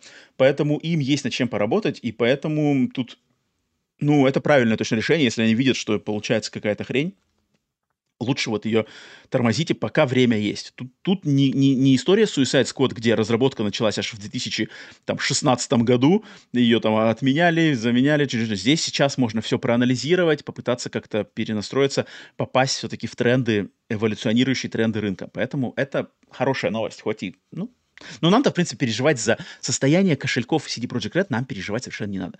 Лучше, чтобы игры выходили а, интересные. Так, по поводу, что у нас там? А, вот, как раз-таки мамки аналитик в чате говорит, кстати, Project, CD Project Red имеет в разработке очень много проектов. Наверное, просто не хватает сил поддерживать столько направлений. Они же хотели встать на конвейер. Вот-вот, да, то, что я как раз-таки сейчас сказал, что у них, у них есть чем заняться, и тут какие-то сомнительные поделки лучше, мне кажется, себе дороже выпускать. А вот кто, как не CD Project Red, научены на подбитой репутации. Они, я думаю, ошибку старта Киберпанк 2077 не повторят больше никогда. Они лучше вообще ничего не выпустят. Так, окей, следующая новость. Следующая новость связана с, в очередной раз, ну тут мы находимся вот этой в пострелизной э, в пострелизном временном континууме после выхода первого сезона сериала Last of Us, поэтому новость, связанная с сериалом Last of Us «Одни из нас».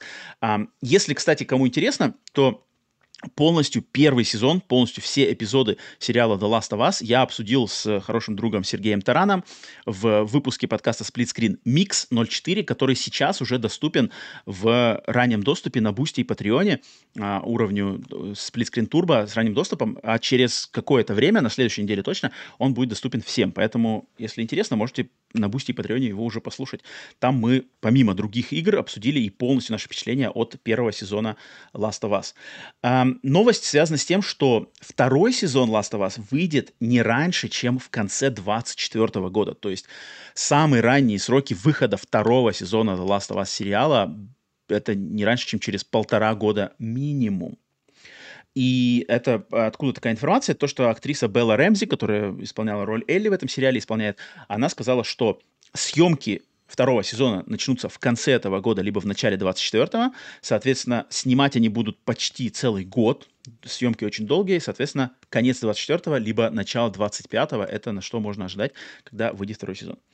И это логично. Это, да, может быть, для кого-то типа, ой, долго. И на самом деле, это, наверное, долго, основываясь, как сериалы выходят э, регулярно сейчас часто, да, контент штампуется. Но, блин, Второй сезон Last of Us, вторую игру адаптировать, сиквел намного сложнее. Там прямо работу надо готовить. Это, это не первый сезон, не первая игра.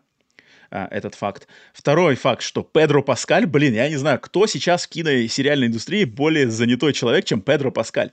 Педро тут, Мандалорец он. Сериал, блин, забавно просто. Last of Us заканчивается, тут же начинается Мандалорец. Педро пока, Педро привет.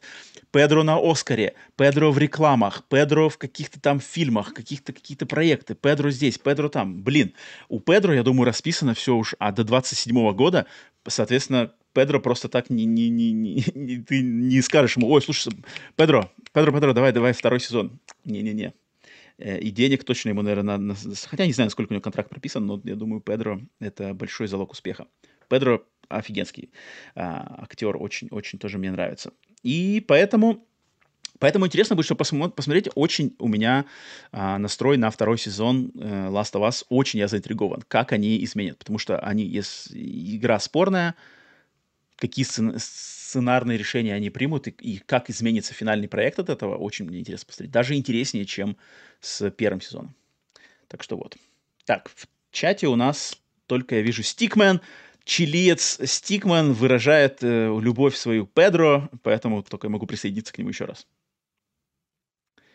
Окей. Так, пом-пом-пом. Следующая новость. Шестая новость. У, тоже связанная, опять же у нас тут Netflix сейчас будет регулировать, э, фигурировать, но интересная очень новость, особенно ее подробности этой новости. Итак, в шестой новости фигурирует такой человек по имени как Зэк Снайдер. Сейчас все там, оп, особенно поклонники DC, а, да, комиксов DC воспряли, но и те, кто любят, там, не знаю, стильное попкорновое блокбастерное кино, такие, о, Снайдер, что там, м-м-м-м. Лига Справедливости, лучшая версия, так-так-так. Зек Снайдер, что он с ним у нас связан? Зек Снайдер, повторюсь, для тех, кто, может быть, не знает, подзабыл, это, это э, достаточно популярный, известный э, голливудский режиссер, который работал из-под из-под пера которого вышли а, такие фильмы, как а, адаптация комикса «Смотрители», вот это та самая «Лига справедливости», ее режиссерская версия, да, версия «Снайдер Кат», которая считается многими, о, один из лучших фильмов про супергероев. Я не согласен с этим мнением, но тем не менее. А, фильм «Три сотни», «300 спартанцев», точнее, по-русски называется, еще кое-какие другие проекты, у него есть своя ватага поклонников, потому что у него есть свой фирменный стиль у этого Зака Снайдера. Стиль может быть спорный, тем не менее. И он на данный момент работает над фильмом для Netflix, для сервиса Netflix, эпической космооперой под названием Rebel Moon. Rebel Moon на русский можно перевести как «Повстанческая луна».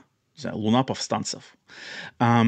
И этот проект должен выйти, этот фильм должен выйти, сейчас скажу, когда он выйдет, а, а я не помню, когда он выйдет, вроде в конце этого года. В конце этого года он должен выйти на Netflix. Но в недавнем интервью а, Зек Снайдер проговорился, что к этому фильму параллельно разрабатывается видеоигра в жанре RPG, которая, по словам Снайдера, просто огромная, просто с невероятным масштабом, с невероятной проработкой вселенной, в которой раскроется вот эта вся вселенная, с которой он вместе работал с, с какой-то студией, он не упомянул, какая студия над разработкой этой игры работает, мы ничего не знаем, откуда это взялось, но он сказал, что я им расписал весь лор, мы все проработали. Там какой-то сумасшедший масштаб, такого масштаба вы еще в видеоиграх не видели. И она выйдет параллельно, либо одновременно, либо спустя какое-то время после этого выхода фильма. У фильма, кстати, будет две части, как минимум. Первая и вторая, Rebel Moon. И что это такое? Непонятно, кто работает, что это очень забавно, что Снайдер ее так расписывает. На самом деле, ну, конечно, мы, мы знаем еще эту индустрию, что, типа, откуда какой-то такой проект с невероятным масштабом, еще и РПГ в новой вселенной космической, откуда она может взяться просто так вот, по мановению палочки, какой-то охрененный проект. Понятно дело, что так не работает, но мало ли вдруг, что кто-то на самом деле работает, про кого мы не знаем, но опять же тут фигурирует Netflix, а, и каким это образом э, связано с Netflix, может ли это быть какой-нибудь Представьте, что это а, Rebel Moon — это проект во вселенной Starfield. Подумайте, вдруг Netflix... Смотрите, э, Microsoft работает с Netflix по поводу Gears of War. А вдруг они с секретным проектом точно так же Rebel Moon — это проект, связанный со Старфилдом, который выйдет после выхода Starfield, чтобы раздвинуть эту, нам, эту нам вселенную. Это было бы интересно. Это было бы интересно.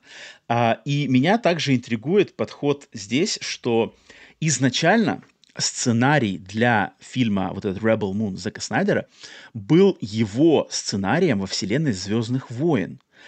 Вселенная Звездных войн, события этой истории должны были развиваться между окончанием третьего эпизода и четвертого, началом четвертого эпизода, то есть вот этой внутри Звездных войн, это э, эпоха становления империи, да, то есть когда джедаи, э, орден джедаев пал, император, империя, и вот идет ее распространение. И вот как раз-таки его сценарий был на то, что какая-то луна, какая-то планета противостоит империи. То есть империя там, у них на пороге появилась.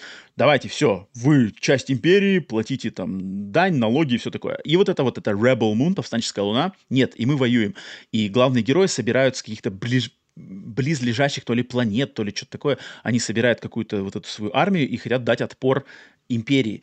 Но Дисней не одобрил этот проект, соответственно, его Снайдер перелопатил в какой-то оригинальный проект, пошел к Netflix. Что за РПГ? Кто это делает? Это меня интригует. Снайдер не, не мой, не один из моих любимых актер, а, режиссеров, но чувак талантливый, э, дядька знает толк в фановых проектах, поэтому что это? Это на самом деле очень забавно. Что за Rebel Moon? Надеюсь, мы узнаем, э, когда это выйдет ближе к концу года. И такой проект, на самом деле, ну, черт знает, очень, очень меня заинтриговал. Так что вот, э, в чате по этому поводу что у нас говорят? Стикману от слова «огромнейший мир» прям мороз по коже. Эм, ну, тут, тут опять же кто как. Кто как что-то сделает. эм, Иван Каверин, интересно будет глянуть, если будет масштаб э, Котора Knights of the Old Republic, то я куплю, интересно звучит. Забавно, забавно. Амкинлик пишет, звучит как Астерикс и Обеликс в космосе. Ну, тут, ну, тема-то, тема-то э, вечная, да. Окей, так, следующая новость. Следующая новость грустная, но ее тоже надо огласить, потому что м, ушел из жизни человек, который больше, конечно, связан с, с миром кино, но и с играми точно связан. Я говорю, конечно же, о Лэнсе Реддике. Актер Лэнс Реддик, который на этой неделе к сожалению, ушел из жизни в возрасте 60 лет по непонятным причинам, скоропостижно. А, пока мы не знаем никаких точных, ну, или я вроде не нашел никаких точных а, значит, подробностей. А, человек знакомый, а, если вы геймер, то знаком вам по играм Destiny 2, а, по озвучке кого-то в Destiny 2, я не знаком с его персонажем в Destiny 2, а вот, наверное, большинству, особенно поклонников PlayStation, он знаком по персонажу Silence в серии игр Horizon, да, Horizon Zero Dawn, Horizon Forbidden West. Человек с очень характерной, уникальной внешностью, а, голосом, подачей, выбором ролей. Феноменальный актер, а, харизматичный очень. Я с ним знаком, впервые я с ним познакомился а, в сериале Lost, «Остаться в живых». А, затем он мне запомнился в а, одном из моих любимых сериалов «Прослушка». Там играл главную роль на протяжении всего сериала. И, но он после этого он в очень многих, ой, многих фильмах, сериалах засвечился, очень примелькался. Да его сложно. Один раз, один раз увидев этого актера, его невозможно забыть, настолько он был харизматичен. И да, вот на этой неделе выходит фильм «Джон Уик. Глава 4», «Джон Уик 4», который, я знаю, будет кстати, на радость э, русскоязычной аудитории будет э, выходить в прокате и в э, России, поэтому на этой неделе вот я, я иду завтра смотреть уже, у меня завтра э, взят билет на Джон Уик 4, он там будет, э, отличный актер, ну, только надо его помянуть, к сожалению, да, это 60 лет такому человеку ходить, конечно, очень, очень грустно, когда мы теряем слишком рано а, талантливых людей. Поэтому вот в чате, в чате Иван Каверин присоединяется к тому, что это великолепный актер, да. А, да, да, да. Поэтому потеряли талантливого человека. Так, и так, что у меня еще осталось? Да, парочка новостей еще осталось. Восьмая новость, чисто фановая, которую я заметил в Твиттере, связанная с Хидео Кадзимой, серии Metal Gear Solid, которая а, одна из моих любимых серий, и а, в ней как раз-таки моя любимая игра Metal Gear Solid 1. А, и Кадзима на этой неделе а, где-то, то ли в Твиттере, в Твиттере вроде, он упомянул в обиходе, и я хочу до вас тоже донести, может кто-то не знает, интересно это в голове прокрутить, что он проговорился о том, что игра под названием Metal Gear Solid Ground Zeroes, если кто не знает, Ground Zeroes это была прелюдия к игре Metal Gear Solid 5, которая вышла за полтора года до релиза пятой части Metal Gear. Это был такой небольшой эпизодический проект, типа как превьюшка основной игры, но сюжетная, с, со своей миссией, со своей локацией, со своими какими-то сюжетными подходами. И он проговорился, что изначально его задумка на Metal Gear Solid 5 была такой, что Ground Zeroes это должен был быть первый эпизод, и дальнейшие а, части этой игры должны были выходить эпизодически. То есть а, все началось с Ground Zeroes, потом следующий там какой-то еще эпизод, и вот так вот Metal Gear Solid 5 должен был бы выходить эпизодически.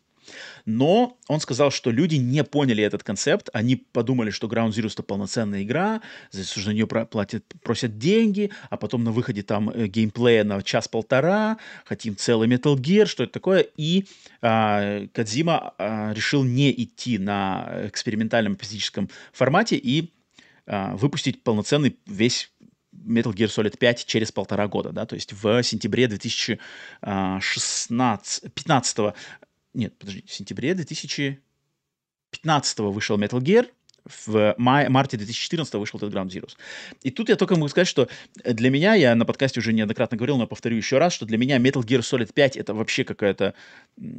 При всем, при всем великолепии ее геймплея, но как сюжетно, как а, звено сюжетной цепи, лора, там, не знаю, атмосфера Metal Gear, это просто какое-то недоразумение. Я вообще не, рас... не, не как бы в моей голове Metal Gear Solid 5 просто не числится как часть Metal Gear. Это какое-то непонятное недоразумение, которое отдельно в, своей, а, в своем мусорном ведре лежит с великолепным геймплеем. Но для меня, и думаю, для многих людей, Metal Gear это не только про геймплей.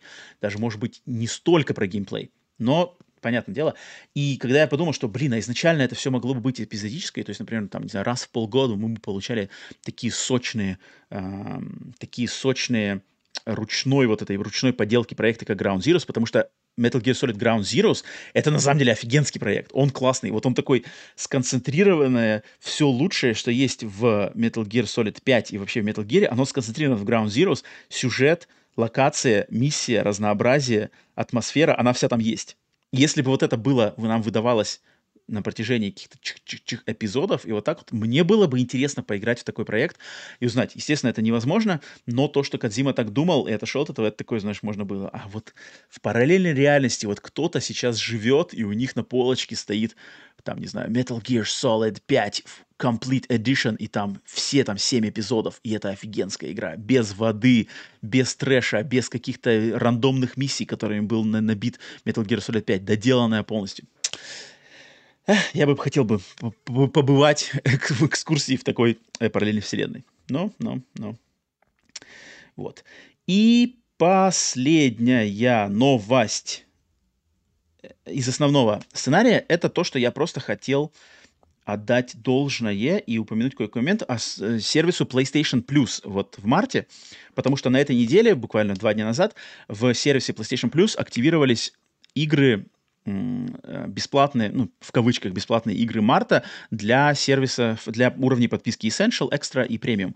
И отличный месяц, отличный месяц особенно в сравнении с Game Pass'ом в марте, потому что в Game Pass'е в марте что-то вообще какая-то фигня, эм, ничего особенного. А вот PlayStation Plus уже второй подряд месяц, отличная подборка игр э, больших, то есть в сервисе Extra это Uncharted Legacy of Thieves, это Ghostwire Tokyo, это две части Life is Strange, включая последнюю True Colors, которая мне очень понравилась, Street Fighter 5, э, игры поменьше, игра Chia, которая да, дол- дол- долгостро... не только долгострой, но давненько мы ее ждали, это такой интересный душевный проект, тоже в первый день. Очень клево. Но есть одно но, о котором, которое меня э, расстроило, и которое тут кое-какие э, беседы в телеграм-канале, в чате сплитскрин э, подняло. Я хотел поэтому немножко огласить это то, что на этой неделе в разделе все, в уровне подписки PlayStation Plus Premium, в частности в разделе PlayStation 1 Классика, вышла игра под названием Ridge Racer Type 4. Игра с консоли PlayStation 1, являющаяся по моему мнению и по мнению многих, одной из лучших аркадных гонок вообще в истории гоночного жанра. Это представитель как раз-таки японского геймдева, студия Namco на тот момент. Очень атмосферная игра с великолепнейшим саундтреком. Саундтрек у нее, вот это уже бесспорно, здесь даже, даже оспаривать это нельзя. Один из лучших саундтреков в истории и видеоигр, один из самых уникальных визуальных стилей для гоночных игр вообще. Своя уникальная система дрифтинга, там весь все гонки за, зациклены на дрифт, да, такой максимально нереалистичный, максимально аркадный аркадный дрифт прохождения поворотов. И эта игра стала доступна, но, к сожалению, у этой игры нету трофеев. Поддержку трофеев к этой игре Bandai Namco не добавили. Точно так же, как они не добавили поддержку трофеев для uh, Ridge Racer 2, точно так же, как Capcom не добавили поддержку трофеев для Resident Evil 1 Director's Cut, которые точно так же доступны в сервисе uh, PlayStation Plus Premium. И я высказал по этому поводу свое расстройство, потому что Uh, игра Ridge Racer Type 4, по моему мнению, это отличная игра, с которой я провел огромное количество времени, получил от нее огромное количество удовольствия. И для меня добавление в нее трофеев из ниоткуда было бы отличным стимулом еще раз вернуться к ней и снова заново ее пройти, и уже с, с новым подходом, с трофейным подходом. И многие люди не понимают моего недовольства, почему, что такое трофей делает игру. Я просто хотел на подкасте, еще раз для тех, кто, может быть, не знает, а, для тех, кто а, не понимает сок трофеев, что трофеи — это бесплатная, необязательная надстройка над основной игрой, которая может только сделать хорошую игру чуть-чуть лучше для тех людей, которые не равнодушны к трофеям хорошую игру отсутствие трофеев сделать хуже не может. Не может. Игра хуже не станет. В ней нету трофеев, в ней нету платины, в ней плохая платина. Хуже игра лично от этого не станет. Это влияет только на мета-игру, вот эту общую э, трофейную, трофейный зонд, которому в которой есть люди, которые очень увлекаются этим, есть люди, которые умеренно увлекаются этим, к кому я причисляю себя, есть люди, которым это совершенно пофиг. Это все совершенно нормальные подходы, потому что это не обязательно, это надстройка. И когда ты... Почему-то люди многие думают, что трофей — это какая-то неотъемлемая часть, и что если трофеев нету, то игра хуже. Если трофеев нету, то там, и, и, там как ты ее оцениваешь хуже. Нет, нет, нет. Поймите правильно, что трофеи — это все не обязательная надстройка а, к этому всему. И если она есть, то она может сделать игру только лучше и дать стимул к ней вернуться тем, кто уже играл в игру кучу раз, или, а, может быть, э, познакомиться тем, кто, например, ну, вот у нее нету интереса к играть в старье с PlayStation 1, но вот человек не может, а смотрит, опа, а тут трофей есть, так, соответственно, тут можно как-то интересно к ней подойти, поиграть какой-нибудь Pac-Man, да, вот Pac-Man. Э, Pac-Man — это бесконечная игра, да, ты запускаешь, ее пройти нельзя, но имея список трофеев, ее можно в кавычках пройти. Можно пройти Pac-Man, можно пройти Tetris, можно пройти Dug, можно пройти Галагу, потому что для себя можно сделать просто получил платину, по сути дела, ты ее прошел, ты ее закрыл, ты сделал все, что сами разработчики считают важным в этой игре. Почему бы и нет? Я считаю, что это только плюс. А, так что вот, хотел это а, высказать. Ну все, что, а, закончен основной, основной сценарий, основной список новостей. На этот момент переходим к традиционным э, солянке рубрик, которые идут после новостей. Первая из них это, естественно, проверка пульса. Проверка пульса — это момент в подкасте, когда я проверяю в прямом эфире, случилось ли что-то в индустрии, пока подкаст записывался. И для этого я открываю прямо сейчас э, новостной сайт и смотрим, случилось ли что-то. Сомневаюсь я, что что-то случилось. Но, тем не менее, проверить надо. Так, нет, нет, все-таки случилось. Случилось кое-что громкое. Итак, а, случилось у нас то, что... Две новости. Первая громкая новость. Официально показан Counter-Strike 2, и он выйдет летом 23 года. И прямо сегодня запустился эксклюзивный тест, бета-тест для игроков Counter-Strike Go, который уже сегодня им доступен. Valve официально анонсирует Counter-Strike 2, а выйдет он какому по времени? Пока написано лето, сейчас пытаюсь найти дату. Дата есть конкретная или нет? А, конкретная дата. Что-то я не вижу даты.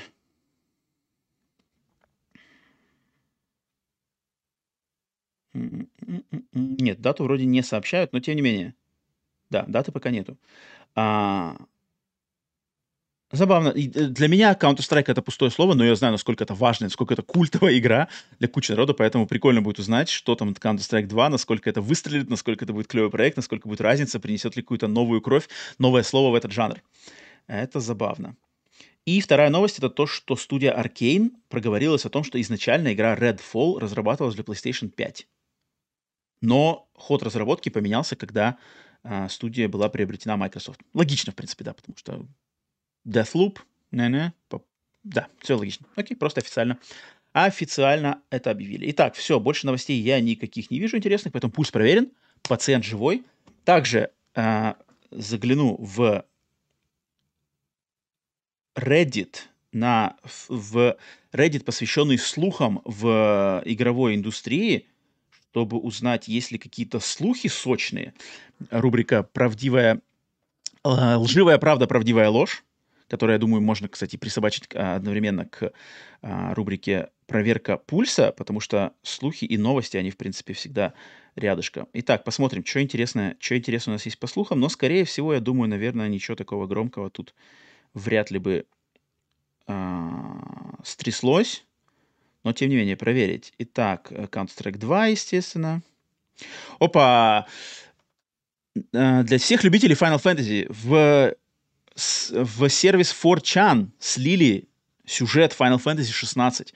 Поэтому, народ, если это правда, осторожнее, осторожнее, осторожнее. Если, может быть, с сегодняшнего дня в интернете появились сливы сюжета Final Fantasy 16, соответственно, проявляем максимальную осторожность, чтобы не нарваться на спойлеры. Все. Так. Э, Что еще дальше?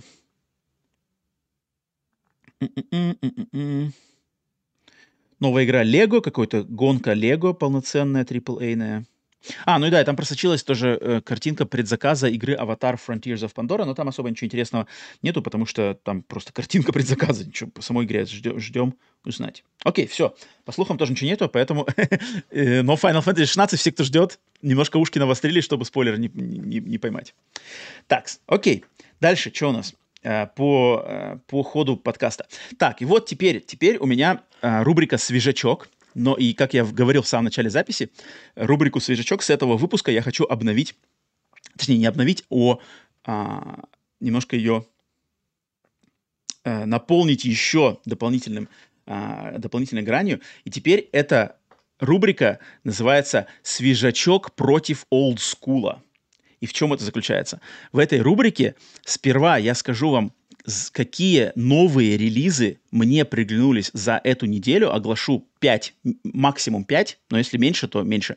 На этой неделе 5 игр, которые мне приглянулись на платформах PlayStation, Xbox и Switch.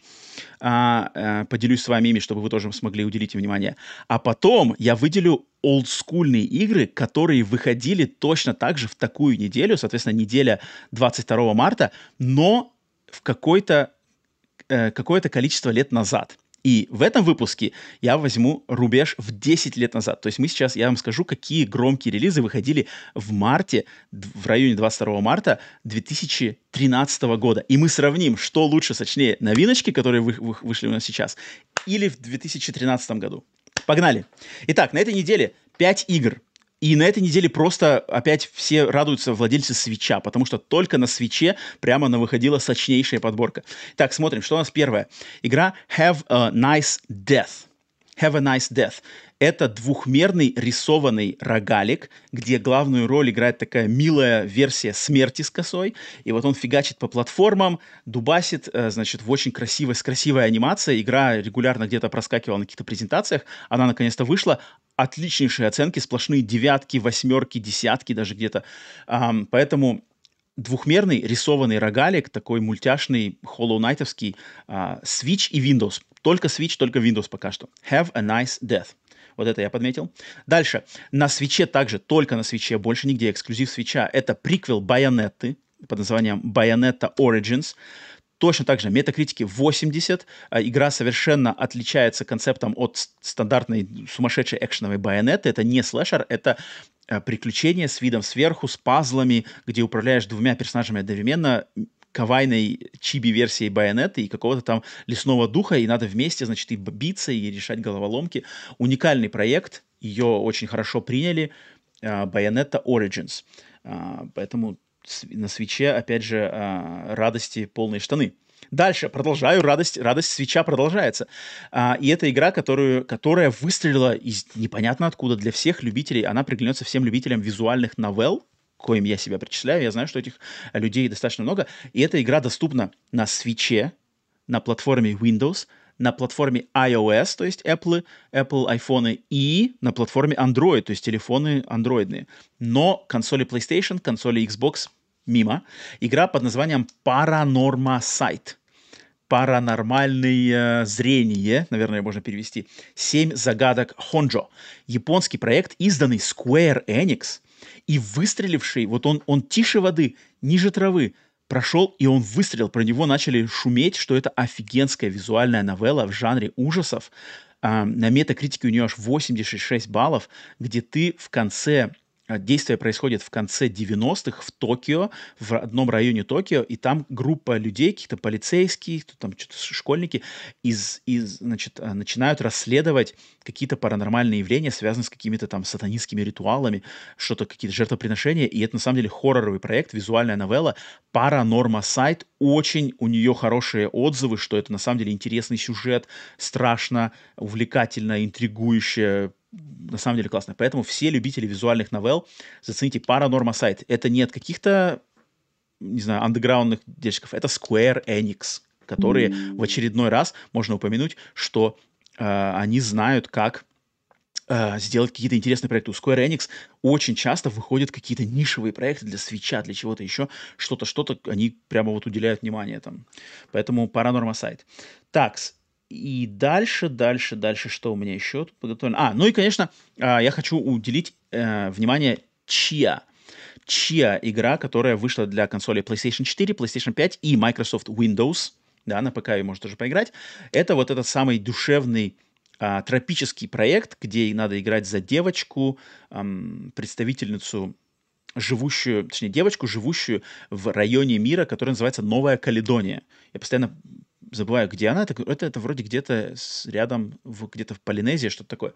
Значит, а, островитяне, девочка, что там можно, значит, в открытый, открытый мир, солнечные острова, а, где можно вселяться в разных а, животных, там, в чайку, в краба вроде, что такое, исследовать мир, решать какие-то головоломки, маги, какой-то магический реализм, магия и взаимодействие с персонажами. Красивая игра, душевная, она основана на реальных культурных традициях и культурной истории этого народа, живущей в Новой Каледонии. А, и как вот в чате мне мамки аналитик подсказывает, что Новая Каледония — это все еще французская колония. Да, игра вышла, на метакритике у нее 79, соответственно, проект удался, доступна всем подписчикам PlayStation Plus Extra и Premium, также ее можно купить за отдельный ценник, не знаю, правда, какой ценник. Очень мне интересно ее попробовать. Единственное, что нарекание, что она, по ходу дела, что-то там у нее пока что еще не очень хорошо в техническом плане, что 30 кадров в секунду, какие-то небольшие тормоза даже на PlayStation 5. Поэтому, может быть, стоит кому-то подождать патча, но игре точно надо уделить внимание. Я очень хочу с ней познакомиться в ближайшем будущем. Поэтому вот, такие новинки. Это свежачок на этой неделе. Теперь мы прыгаем на 10 лет назад, в 2013 год, март 2013 года. И что у нас вышло в неделю 22 а, марта в 2013 году? Я хочу выделить две игры. И на самом деле это показатель того, что вот уже 10 лет назад насколько меньше игр выходило в неделю. То есть я посмотрел все релизы недели 22 марта 2013 года. Их, наверное, раз в 5 меньше, чем игр, которые выходят сейчас. Насколько индустрия изменилась за 10 лет. А, то есть порог вхождения, порог вхождения в издание игры, в создание игры, в распространение игры, особенно в магазинах Nintendo eShop, особенно в PlayStation Store, просто сумасшедший. Steam даже за 10 лет, вроде 13 год, не так давно, но даже тогда было много меньше игр. Но какие игры вышли тогда в 2013 году? 13 марта 2013 года вышла игра Gears of War Judgment. И это второй раз в этом подкасте появляется Gears of War, но э, как раз-таки 10 лет назад вышла Gears of War Judgment. Это, по сути дела, можно ее, ну, неофициально, но это четвертая э, большая игра в серии Gears of War. Она вышла после Gears of War 3. Это спин созданный не оригинальной командой Epic Games, а студией People Can Fly, которые позже сделали Bulletstorm, а недавно они сделали Outriders. Польская команда, кстати, да. И это спин который является одновременно приквелом с таким своим подходом к геймплею Gears of War, к своим подходом к сюжету. Э, многом спорный, не обязательный к ознакомлению, но тем не менее хороший тем, кто уделяет уделял или хочет уделить внимание серии Gears of War, и в частности этой игре, пропускать ее я бы не рекомендовал. Ее можно поиграть, она добавляет какую-то отдельную грань, не такую, не, не, не главную грань, спин грань.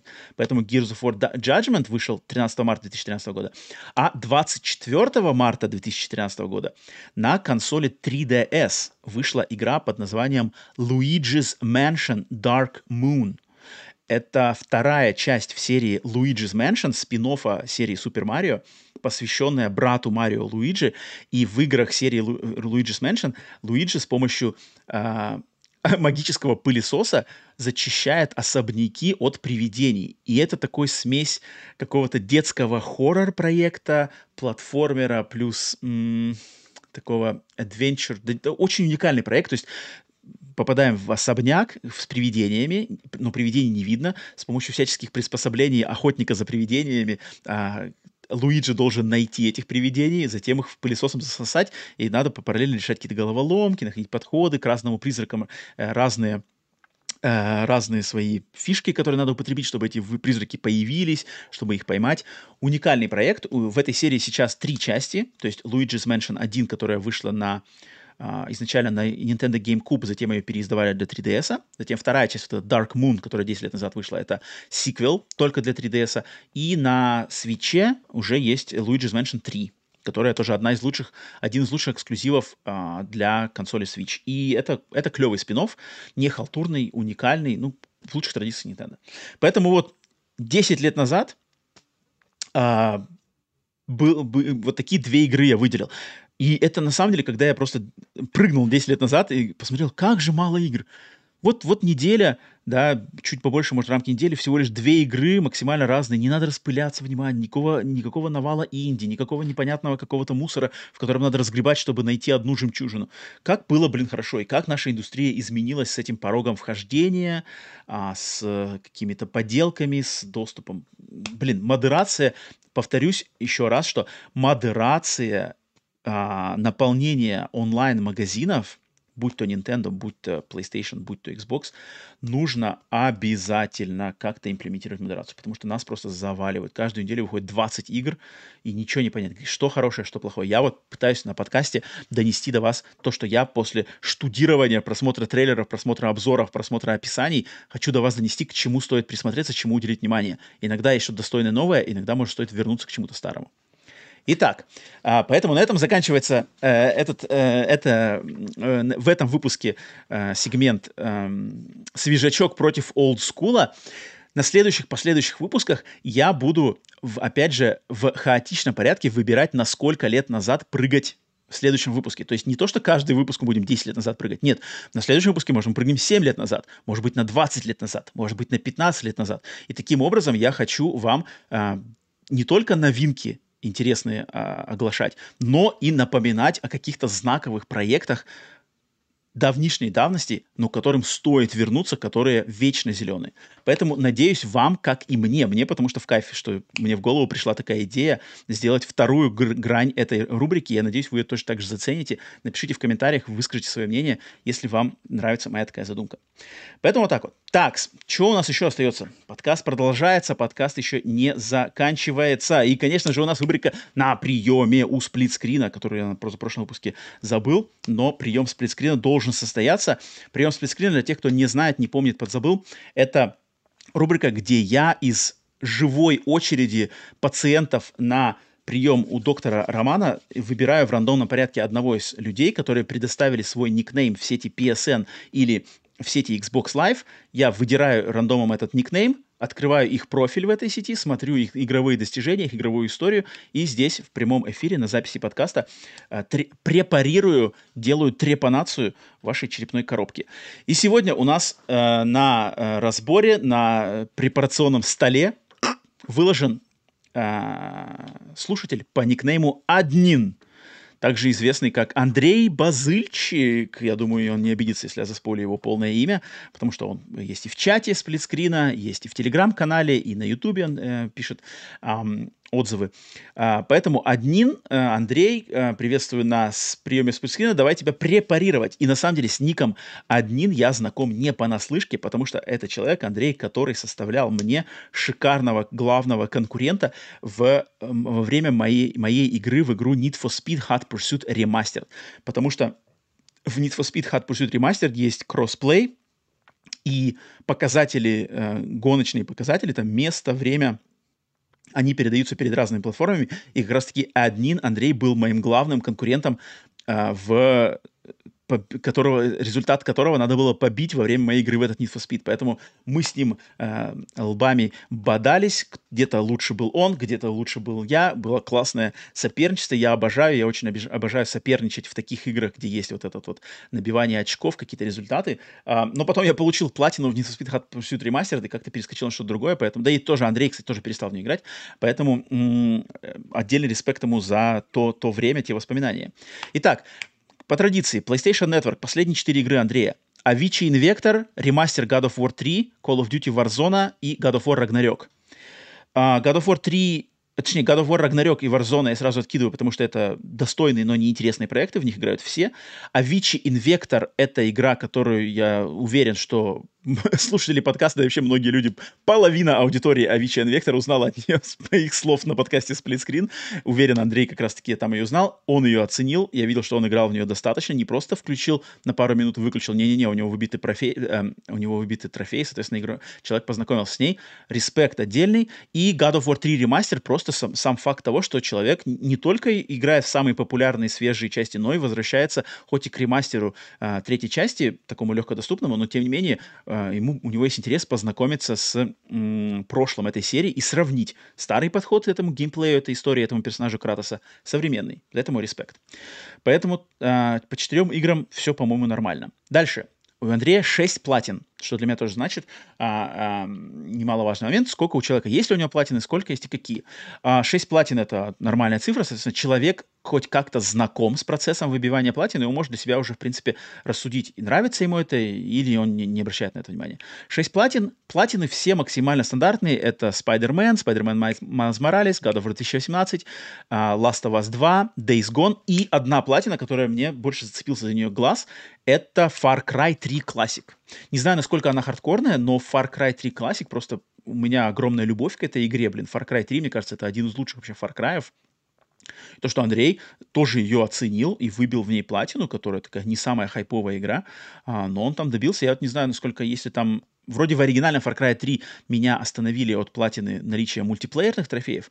Я не удивлюсь, если в Far Cry 3 Classic нету мультиплеера, поэтому, может быть, платину там получить легче. Так, дальше я прыгнул на самую первую игру в списке игровом Андрея и Андрюхи. Самая первая игра — это Battlefield Hardline. Э, такое, такое себе начало трофейной истории, и, игровой истории в PlayStation Network. Battlefield Hardline не самый лучший представитель э, шутеров от первого лица, но поэтому тут как видеть нечего. Ну и общий взгляд, ну да, Андрей, он во многом такой среднестатический геймер, который играет много в такие больше, по большему, по большей части в а, мейнстримовые проекты, либо эксклюзивы PlayStation, так как он на консоли PlayStation, либо какие-то больше популярные проекты.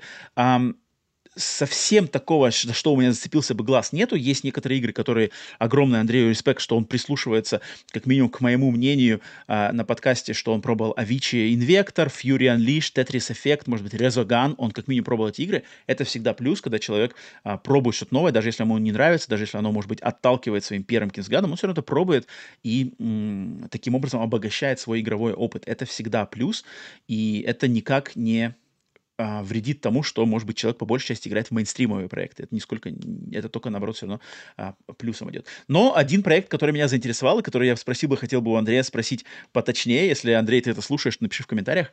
Я заметил, что ты регулярно играешь в игры серии UFC, Ultimate Fighting Championship, а, и у тебя даже достаточно глубокая э, выигранность, да, прохождения этих игр, в частности, UFC 4.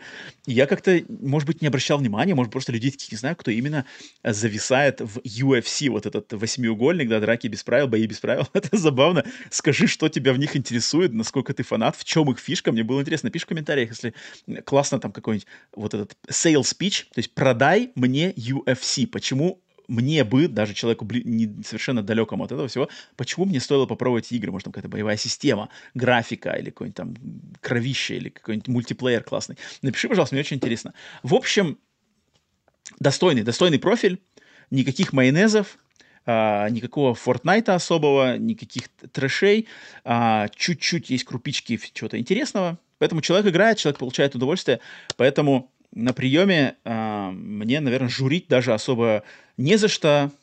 Только продолжай улучшать свой игровой вкус, играть большие проекты, но и уделять проекты, э, время проектам маленьким, проектам не таким расхайпленным, не таким мейнстримом.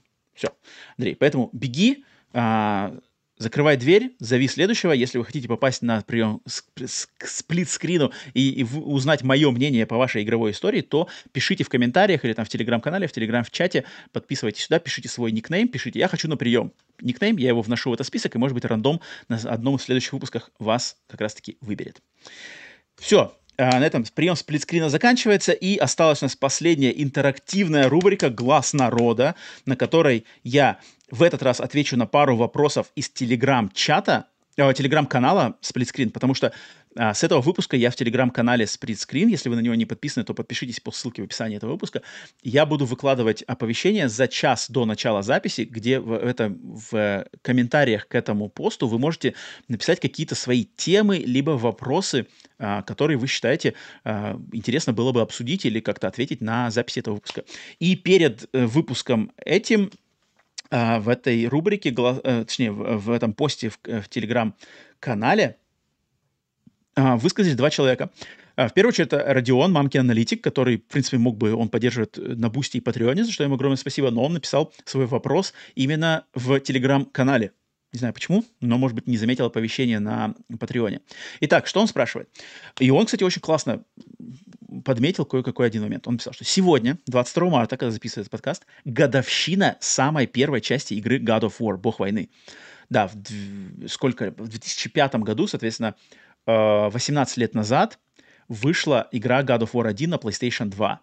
Uh, отлично, огромное спасибо, что напомнил об этом. Да, тут надо, надо такие вещи надо знать, такие надо вещи помнить. Uh, не круглая цифра, поэтому, может быть, отмечать громко не стоит, но тем не менее. И он спрашивает, у меня вопрос. Что мешает Sony сделать внятный ремастер или ремейк старых God of War, и имеет ли смысл вообще это дело выпускать? Имея в виду преференции современных игроков. И тут, на самом деле, Родион, спасибо за вопрос. Это, и, и этот вопрос, на самом деле, меня точно так же гложет. Я о нем неоднократно думал, что, блин, а почему бы не сделать, да?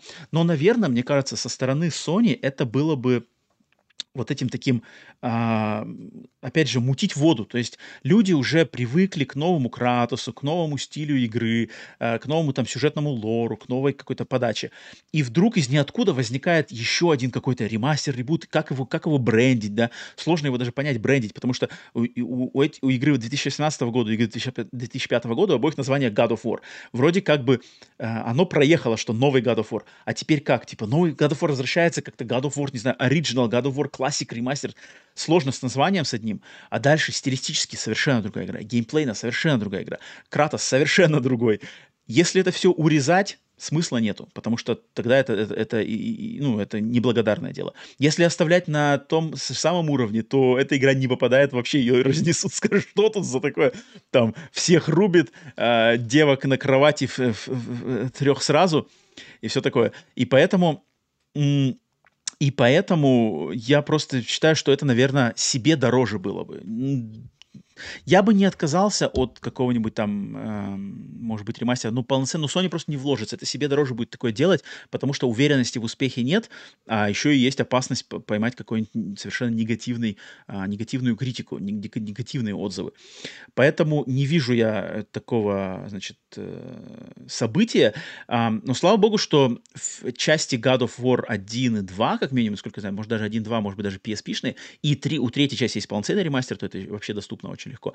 А вот эм, части God of War, они доступны в сервисе PlayStation Plus премиум, там, где есть стриминг. Вот те, кто стримингом, хотя бы в такой форме, можно с ними сейчас познакомиться, если стриминг доступен.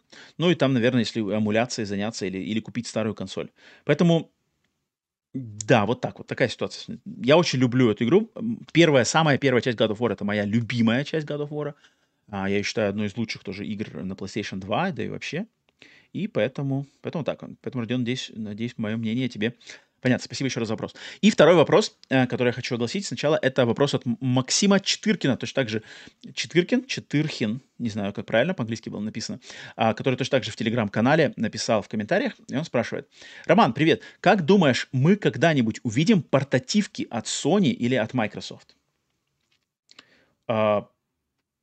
Андрей, э, Максим, спасибо за вопрос. И мой, наверное, нет, я думаю, в ближайшее время точно нет, потому что Sony идут в VR, Microsoft надо разобраться сначала со своим основным бизнесом, чем еще что-то, что-то куда-то делать.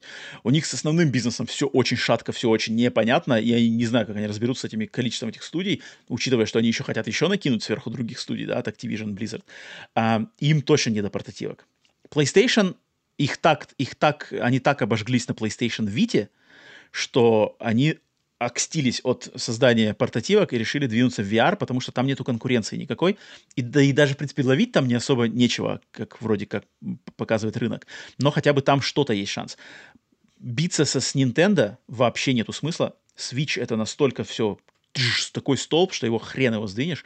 И против Nintendo, против их подхода к портативному геймингу нету смысла. Поэтому нет, я считаю, что мы никогда не увидим, ну, не знаю, когда-нибудь, конечно, никогда не говори никогда, а, цитируя Джеймса Бонда, да, а, а, никогда не говори никогда, но в ближайшее время на нашем веку, я думаю, вряд ли мы увидим а, какие-то портативки. А вот Nintendo явно будет в этом рынке вариться, и я себя прекрасно чувствую. А, опять же, повторюсь, Steam Deck, Steam Deck, если кто-то там, может быть, где-то упомянет, я его не считаю ни конкурентом, ни портативкой. Это, это а, устройство для энтузиастов, рассчитано на свой рынок энтузиастов и там себя, наверное, комфортно чувствующее. Но царем, царем на ближайшее будущее точно останется Nintendo. А вот они, я уверен, с портативного рынка не уйдут с этого гибрида а, рынка. Итак, это были два вопроса из телеграм-канала, на которые я хотел ответить. Спасибо Максиму и Родиону еще раз за эти вопросы. Если вы хотите точно так же, чтобы ваши вопросы попали, то держите у- у- ушки на вострюшке а, и в телеграм-канале подпишитесь, и сможете значит, э, по ссылкам написать а, комментарии, если вы хотите, чтобы я что-то ответил на ваш.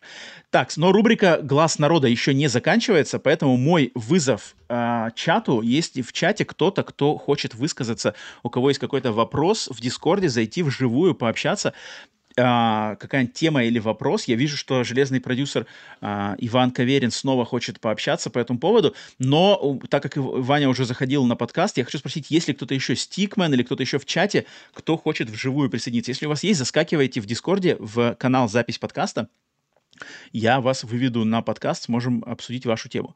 Если же нет, то то ну, можно посмотреть, что Вань Каверин еще хочет предложить обсудить сегодня. Надеюсь, там не, не какая хардкорная железная тема. Давайте, если кто есть в чате, то прыгайте в запись подкаста. Даю вам 5-10 секунд на вашу движуху. А, так в чате вообще... А, в чате что у нас интересно писали? О, так, я вижу, что Грей Фокс, Грей Фокс, продюсер-созерцатель Пикселя, заскакивает в чат, поэтому дам ему слово, так как он еще не присутствовал ни разу на рубрике «Глаз народа», поэтому Грей Фокс, если ты готов, я захожу и вывожу тебя в чат. Итак, поехали. Итак, Грей Фокс, приветствую. Приветствую, приветствую. О, вот так, все. Всем, всем э, всех прошу приветствовать э, продюсера, содержателя пикселя Грей Фокса на подкасте Сплитскрин. Э, доброго времени суток. Как, как дела? С какой темой пришел? Что хочешь ну, спросить? С, тем, с темой, темой обсуждаем игры, фильмы с этими так. темами, старфилдами, со, со всеми пауками. Ну, так, ну давай. Э, вы, что хочешь выделить? Вы, высказаться, высказаться я хотел по Старфилду и Давай. Пауку тоже интересно. Но это, во-первых, разные платформы, разные жанры. Угу. Так. И мне кажется, там проблем никаких у них не будет. То есть потому что О, это разные, разные аудитории, разные жанры, разные вообще аспекты ну, гейминга, и, пока, и они да. не, пере, не пересекутся. Угу. Да, да, да. И они, мне кажется, тут совершенно... Единственное, их может размыть инфополе. Вот это их может там... Но тут перед, согла... согласишься ли ты, что тут интереснее именно вот столкновение как а, а, глыба от Microsoft, глыба от Sony против друг друга, неважно в какой форме, но это вот именно глыбовые проекты, плюс подходы к рынку, классический традиционный от Sony, геймпасовский подписочный от Microsoft. Вот это будет столкновение просто многоуровневое. Вот мне там максимальный интерес и кто как себя покажет в этом плане. Есть ли у тебя точно такой же интерес, как у меня к этому, к этому событию? Ну, к Starfield есть интерес, к Пауку меньше из-за доступности, потому что у меня нет этих аккаунтов. Угу. Сейчас не купить. Но вот мне первый Паук очень понравился, особенно DLC я брал, мне прям mm. очень. Mm-hmm. А насчет глыбы, ну, это здоровая конкуренция, это всегда хорошо для рынка, для развития. Это сто процентов. Да, поэтому все, все, все идет как оно и должно идти. Единственное, в Пауке мы уверены, а вот в Старфилде, э, я думаю, да. что не все уверены. Да, это точно. Даже фанаты, они одним глазом дергают, все равно mm-hmm. смотрят на МСК, на эти сканирования. Мне вот, как и тебе, очень понравился первый Паук. Именно сама основная игра, не DLC. DLC мне показалось, наоборот, таким проходным, а вот основная игра мне очень понравилась. Но я вот в последнее время очень сильно охладел вообще к, ко всему, что связано с Марвелом, начиная от фильмов, сериалов и заканчивая даже играми. Я просто вот я не знаю, сделал для себя какую-то пометку, что, ну, Marvel, у меня просто нету времени, нету желания к этим проектам прикасаться. Это нисколько не критика к их качеству или чего-то там этого, это просто лично мое решение, что, ну, блин, времени 24 часа в сутках я не могу на все подряд тратить, поэтому я-то Паука буду, скорее всего, э, смотреть издалека на его оценки, на отзывы, там, слушайте. А вот Starfield, ну, Starfield значит... я хочу. Угу. Насчет Marvel ты очень интересного так сказал выгораем, да, вырастаем, выгораем с, с этих вселенных. А mm-hmm. качество очень плохое. Вот Marvel, то, что сейчас выпускает, это просто кошмар какой-то. Столько денег бухают. Но это ты про фильмы имеешь в виду? Это, это... Да. Ну, это же, это же общее. Все... Ну, тут... Да, но оно же все равно влияет все это друг на друга. И вот эти мультивселенные, это вообще это какой-то уже эти мультивселенные заразили, по-моему, не одну вселенную уже, не только Марвел, я смотрю, уже начинается. Но, но, кстати, я думаю, что Человек-паук, он как раз-таки, у него иммунитет. Он, он вот кто-кто, а Человек-паук, этот персонаж, этот бренд, он может выстоять. То есть он даже в самые худшие времена для Марвел, когда все остальное теряет деньги, проседает, а вот Человек-паук, он всегда продастся, всегда сорвет э, аудиторию, и поэтому тут, мне кажется, беспроигрышный вариант. Это знак качества Sony, они консервативны в этом плане и молодцы. Вот, но Sony меня, я говорю, меня очень сильно разочаровывает в последнее время. Потому mm-hmm. что они, они боятся рисковать. Вот это, конечно, очень большое. Вот mm-hmm. то, что они of War, вот эти, вот эти первые, вторые. А что им мешает сделать, как в of War 3 mm-hmm. ремастер? Вот эти, ну, выложите, и ничего страшного, я думаю. Не будет тут проблем. Играет. А то, что там деньги, риски, вот все на этом, мне кажется, у них и страх. Потому что что-то с деньгами у них не то. Мне кажется. Ну, ну, тут мы, это, это мы не знаем. А, давай хочу все-таки у тебя спросить. Скажи мне, твоя э, вера в Starfield? То есть проект будет успешный, проект будет провальный, либо будет, э, не знаю что, ну, среднее, тут, наверное, даже нет среднего варианта. Ну, Скажи. Вера вера, оценка и суждение. Это же сам понимаешь, это там ванговать. Ну, выглядит, конечно, все не, не очень. Uh-huh. Если вот так смотреть на Skyrim, хочется, конечно, чтобы повторили Skyrim. Но вспоминая Fallout 4, uh-huh. сразу вера куда-то пропадает на, на, на, на, по этому поводу. Ну вот, подожди, я, я, проблема... я, хочу, я хочу от тебя услышать конкретику. Геймерское чутье твое, что тебе сейчас говорит? Starfield удастся а? или это будет провал? Вот дай мне конкретно. Моя, моя чуйка говорит о том, э, что это будет среднячок. Но... А, э, подожди, через... подожди, подожди, подожди. А ты уверен, что тут возможен вариант среднячка? То есть почему-то мне кажется, что если это будет среднячок, то это будет провал. То есть здесь среднячок эквивалентен провалу, учитывая, да, сколько да, этот проект да. значит. Ну, это как бы э, бабушка надвое сказала. Но я думаю, что будет среднячок. Но в течение трех лет они будут, э, мне кажется, вылезать из этого всего. Э, потому что, я, я говорю, сейчас игровая индустрия, она молодеет. Mm-hmm. Эти гении стареют, уходят, устают. Mm-hmm. И не видно этих новых имен. Не видно ни сценаристов, ни геймдизайнеров новых, таких свежих. Там. Mm-hmm. В Индии их много. Mm-hmm. Да. И то они, вот как Hollow Knight что-то выпускают, и потом лет на пять куда-то пропадают там. Mm-hmm. И, и мне кажется, их сдувает вот это как и большие корпорации, там, я, там, вот эти Bethesda и все это. Да, да и просто, мне кажется, перенаполнение рынка, просто, просто конкуренция, ну, какая-то просто сумасшедшая. Как, как вообще выделиться? Сумасшедшая. А, а, а хуже всего, хуже всего, мне кажется, там сидят дядьки, которые игры вообще нахер не нужны, а нужны только деньги, деньги. Они, они вот это мылом все размывают. Ну, ты ну моя, мое чутье подсказывает, что научная фантастика это очень хорошо. Я люблю, я как э, мальчик-мужчина всегда любил научные фантастики читать и вот это все. Но, но я не знаю. Нету веры. Даже. Нету веры. Нету ну, веры. Ну ладно, ладно. 30, 30% моей веры где-то. Так. Эх, нет, Может, не, не вытянут. 30% не вытянут, не вытянут они Starfield. Надо, чтобы была конфета. Вот надо, чтобы была конфета. А чтобы была конфета, это должна быть доступность.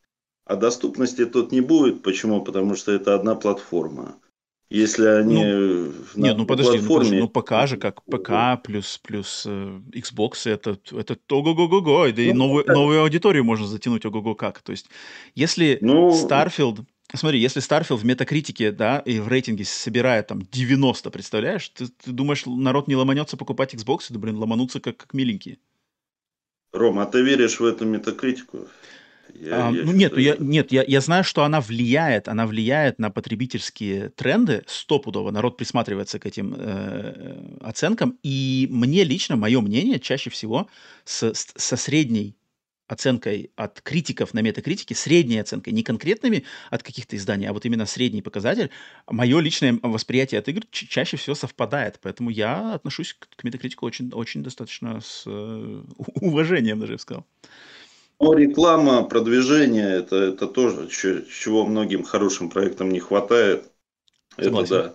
Согласен, согласен. Да, и, и ос, особенно должен быть фан. Должен быть какой-то, то, то ли настольный, то ли э, бумажные, то ли арты какие-то, то ли вот э, стримеров э, подключать к этому mm-hmm, делу. Mm-hmm, mm-hmm.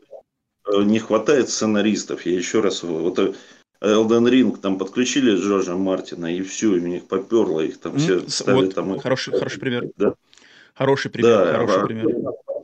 Фантастов мало, что ли, там. Подключить. Он и своим именем, может, там он там небольшой сюжетик mm-hmm. какой-то пропишет, mm-hmm. но он будет дальше и дальше и дальше. А ну, почему-то они этого не Ну, тут поздняк уже метаться. Они, а мне кажется, на своем имени. Просто вот типа имя Bethesda, оно как бы, они считают, что оно это знак качества. Это люди помнят Skyrim, это люди помнят Fallout. И вот новый проект вытянем. Сколько Skyrim этому лет уже? 10 лет. Тем не менее, не, не отменяет того, что это одна из лучших игр в истории видеоигр и одна из самых успешных. Согласен. Вот я, я про Skyrim 6 тоже хотел бы сказать, что он, в принципе, теоретически и не нужен. Вот мне Моровинт и Обливион переведи на движок Skyrim, я буду еще лет 10 в него играть. Ну, ну это, это еще долго. Это, это нам еще очень долго ждать. Elder Scrolls 6. Окей. Да, да. Окей. Да, знак качества. А, ну, спасибо, спасибо за мнение, что эту тему еще поднял. На самом деле, я очень, очень жду сентября узнать, что же там будет, что же выйдет. Блин, прямо я так заинтригован. Поэтому, надеюсь, все мы получим отличное шоу, отличный, отличный подарок и от зеленых, и от синих. Да, да, это вот здоровая конкуренция, это всегда хорошо. Да, что... да. Крейфокс, спасибо, что заскочил. Тебе приятного вечера. Рад был слышать. Зовите. Всегда все. рад. все, все, спасибо за поддержку. Давай, до связи. Итак, это был продюсер, созерцатель пикселя Grey Fox, который вы, высказал свое мнение по поводу Starfield'а и Человека-паука. Итак, я тут еще вижу у нас в Дискорде висит э, мамкин аналитик. Я не знаю, он на мьюте. Если мамки аналитик Родион готов готов про что-то высказаться, у него есть какой-то вопрос или какое-то мнение, то давайте последнего человека я на глаз народа тогда приглашу. Посмотрим, он на самом ли деле он готов э, к общению, либо просто так висит. Ну, давайте дадим ему шанс. Итак, Родион, вам аналитик, если ты готов, то я запускаю тебя на подкаст Screen. Приветствую тебя, давай размьючивайся. Если готов общаться, то тебе привет. Если нет, то записываю тебя в категорию стыдливых, стесняющихся, застенчивых. Нет, сидит на мьюте. Пять секунд у тебя есть. Если есть... О, так, так, так, вижу, что размитился. Приветствую, приветствую, Родион, мамки аналитик. Добро пожаловать. И я его не слышу. И мы его не слышим. Он снял свой мьют, но мы его почему-то не слышим. А, нет, подожди. Вот сейчас мы его будем слышать. Приветствую. Мамки аналитик, Родион. А, добрый, о. Добрый вечер, Роман. Доброе а... времени суток. У меня добрый день. А, спасибо, ну, ну, хорошо. Доброе время, доброго времени суток, где бы вы не слушали этот замечательный подкаст. И продолжая тему а, Старфилда и Человека-паука второго, я бы хотел зайти с немного другого угла. Я вот себе немного подумал, и мне кажется, что для всей индустрии было бы намного бы лучше, если бы Starfield был бы успешней и показал бы uh-huh, uh-huh. людям, скажем так, другой подход. Uh-huh. То есть а, это такая метафорическая битва между двумя подходами. То есть, mm-hmm. с одной стороны, у нас есть Sony, как ты говоришь, это старый, эксклюзивный подход, который базируется на качестве Sony. И с другой стороны, это у нас Starfield, который может выйти немного корявым, немножко с багами, но он может быть душевным и показать немного другую сторону гейминга, более рискованную, могу, э, могу так сказать, выразиться. Согласен. И самое, и вот если люди проникнутся э, этой стороной Microsoft, Sony может поменять свою стратегию и выдавать нам игры немного другого формата. Потому mm-hmm. что, как мне кажется, люди, ну как, более хардкорные геймеры начинают уже уставать от mm-hmm. игр типа Sony, которые более, скажем, идут проверенным, э, проверенной дорожкой, как сиквелы Horizon 2 или тот же God of War Ragnarok. И мне кажется, Человек-паук 2 последует тому же самому пути лучше, больше, но плюс-минус то же самое. И в этом плане я считаю, что а, Starfield может стать эпохальной игрой, которая разделит э, новую, скажем, индустрию на до и после. То есть mm-hmm. э, более углубленный лор, более игры углубленные именно в геймплей, а не в повествование, более какие-то рискованные решения. Это все может дать нам успех Starfield. Поэтому я считаю, что для хардкорных геймеров uh-huh. а, успех Star, Starfield должен будет означать, что индустрия, которая немножко погрязла в этой в этих провер, проверенных путях, uh-huh. а, которая стоит на этих рельсах, может немного сойти э, в другую сторону. И для нас это будет, ну, ну как минимум хорошо. Слушай, я, я полностью согласен с тем, что ты, ты вот прямо очень разумные вещи говоришь, потому что да, потому что сейчас чувствуется точно такая монополистическая даже в каком-то смысле хватка PlayStation на AAA сектор. Они, они задали вот эти свои формулы, всех приучили к этим формулам, мейнстрим главным образом приучили к этим формулам. И такое ощущение, что их хрен оттуда сдвинешь, а в их, по их правилам не каждый сможет, ну, не, просто нету, нету наработок, нету студий, нету талантов, которые могут делать то и так, как это делают студии Sony. И да, если Microsoft с другого ракурса смогут Starfield, в частности, доказать, что есть есть другой подход, не менее качественный, не менее интересный, а может в чем-то даже лучше, класс, то тогда это сразу пуф, такой баланс, ну, может быть, не, не, не, на, не настроится баланс, но как минимум Microsoft себя точно поднимут, и это будет очень интересно. Поэтому я полностью присоединяюсь к твоим словам и к твоим э, мыслям. Это да, да, да. Нам всем, всем хардкорным геймерам нам надо, на самом деле, без разницы, Sony ты бой, Билли ты бой, Nintendo ты бой. Надо нам молиться на то, чтобы Starfield была успешной игрой, потому что это повлияет на отличное... Мы от этого только все выиграем, потому что это, этот прилив, он нас всех как бы, как вот по-английски говорится, э, как там, э, high tide rises all boats, то есть прилив, он все лодки, будь то синие лодки, будь то зеленые лодки, будь то красные лодочки, а мы все как бы уп, поднимемся вместе этим приливом, и это будет круто. Поэтому... Да, то есть сказать, эта планка геймерская немного да. поднимется, я бы так сказал. Да, да. Поэтому меня, меня расстраивает, когда люди топят просто, что типа, э, Starfield отстой, э, провалится, э, забагованная э, э, херня выйдет. Зачем? Зачем? Как бы тут даже не, не надо в него играть, чтобы э, понимать, насколько это важный проект. Потому что если, если он проваливается, Microsoft отваливается, все летит к чертям, то мы остаемся полностью это на игровом поле. Да, да, да. Единственная надежда остается на Nintendo, которая на своем маленьком островке хоть как-то пытается в индивидуальность да, да, в своем, в своем, в своем голубом океане плавает. Родион очень-очень рад был слышать, блин, э, и здравые мысли от подрастающего поколения всегда приятно узнать. Да, это первый дебют Яслей на подкасте Сплитскрин. Да-да-да, группировка, террористическая группировка Ясли в лице Родиона появилась на подкасте Сплитскрин, чему я, безусловно, очень рад. Надеюсь, это первый, но далеко не последний раз, и не только твоего появления на подкасте.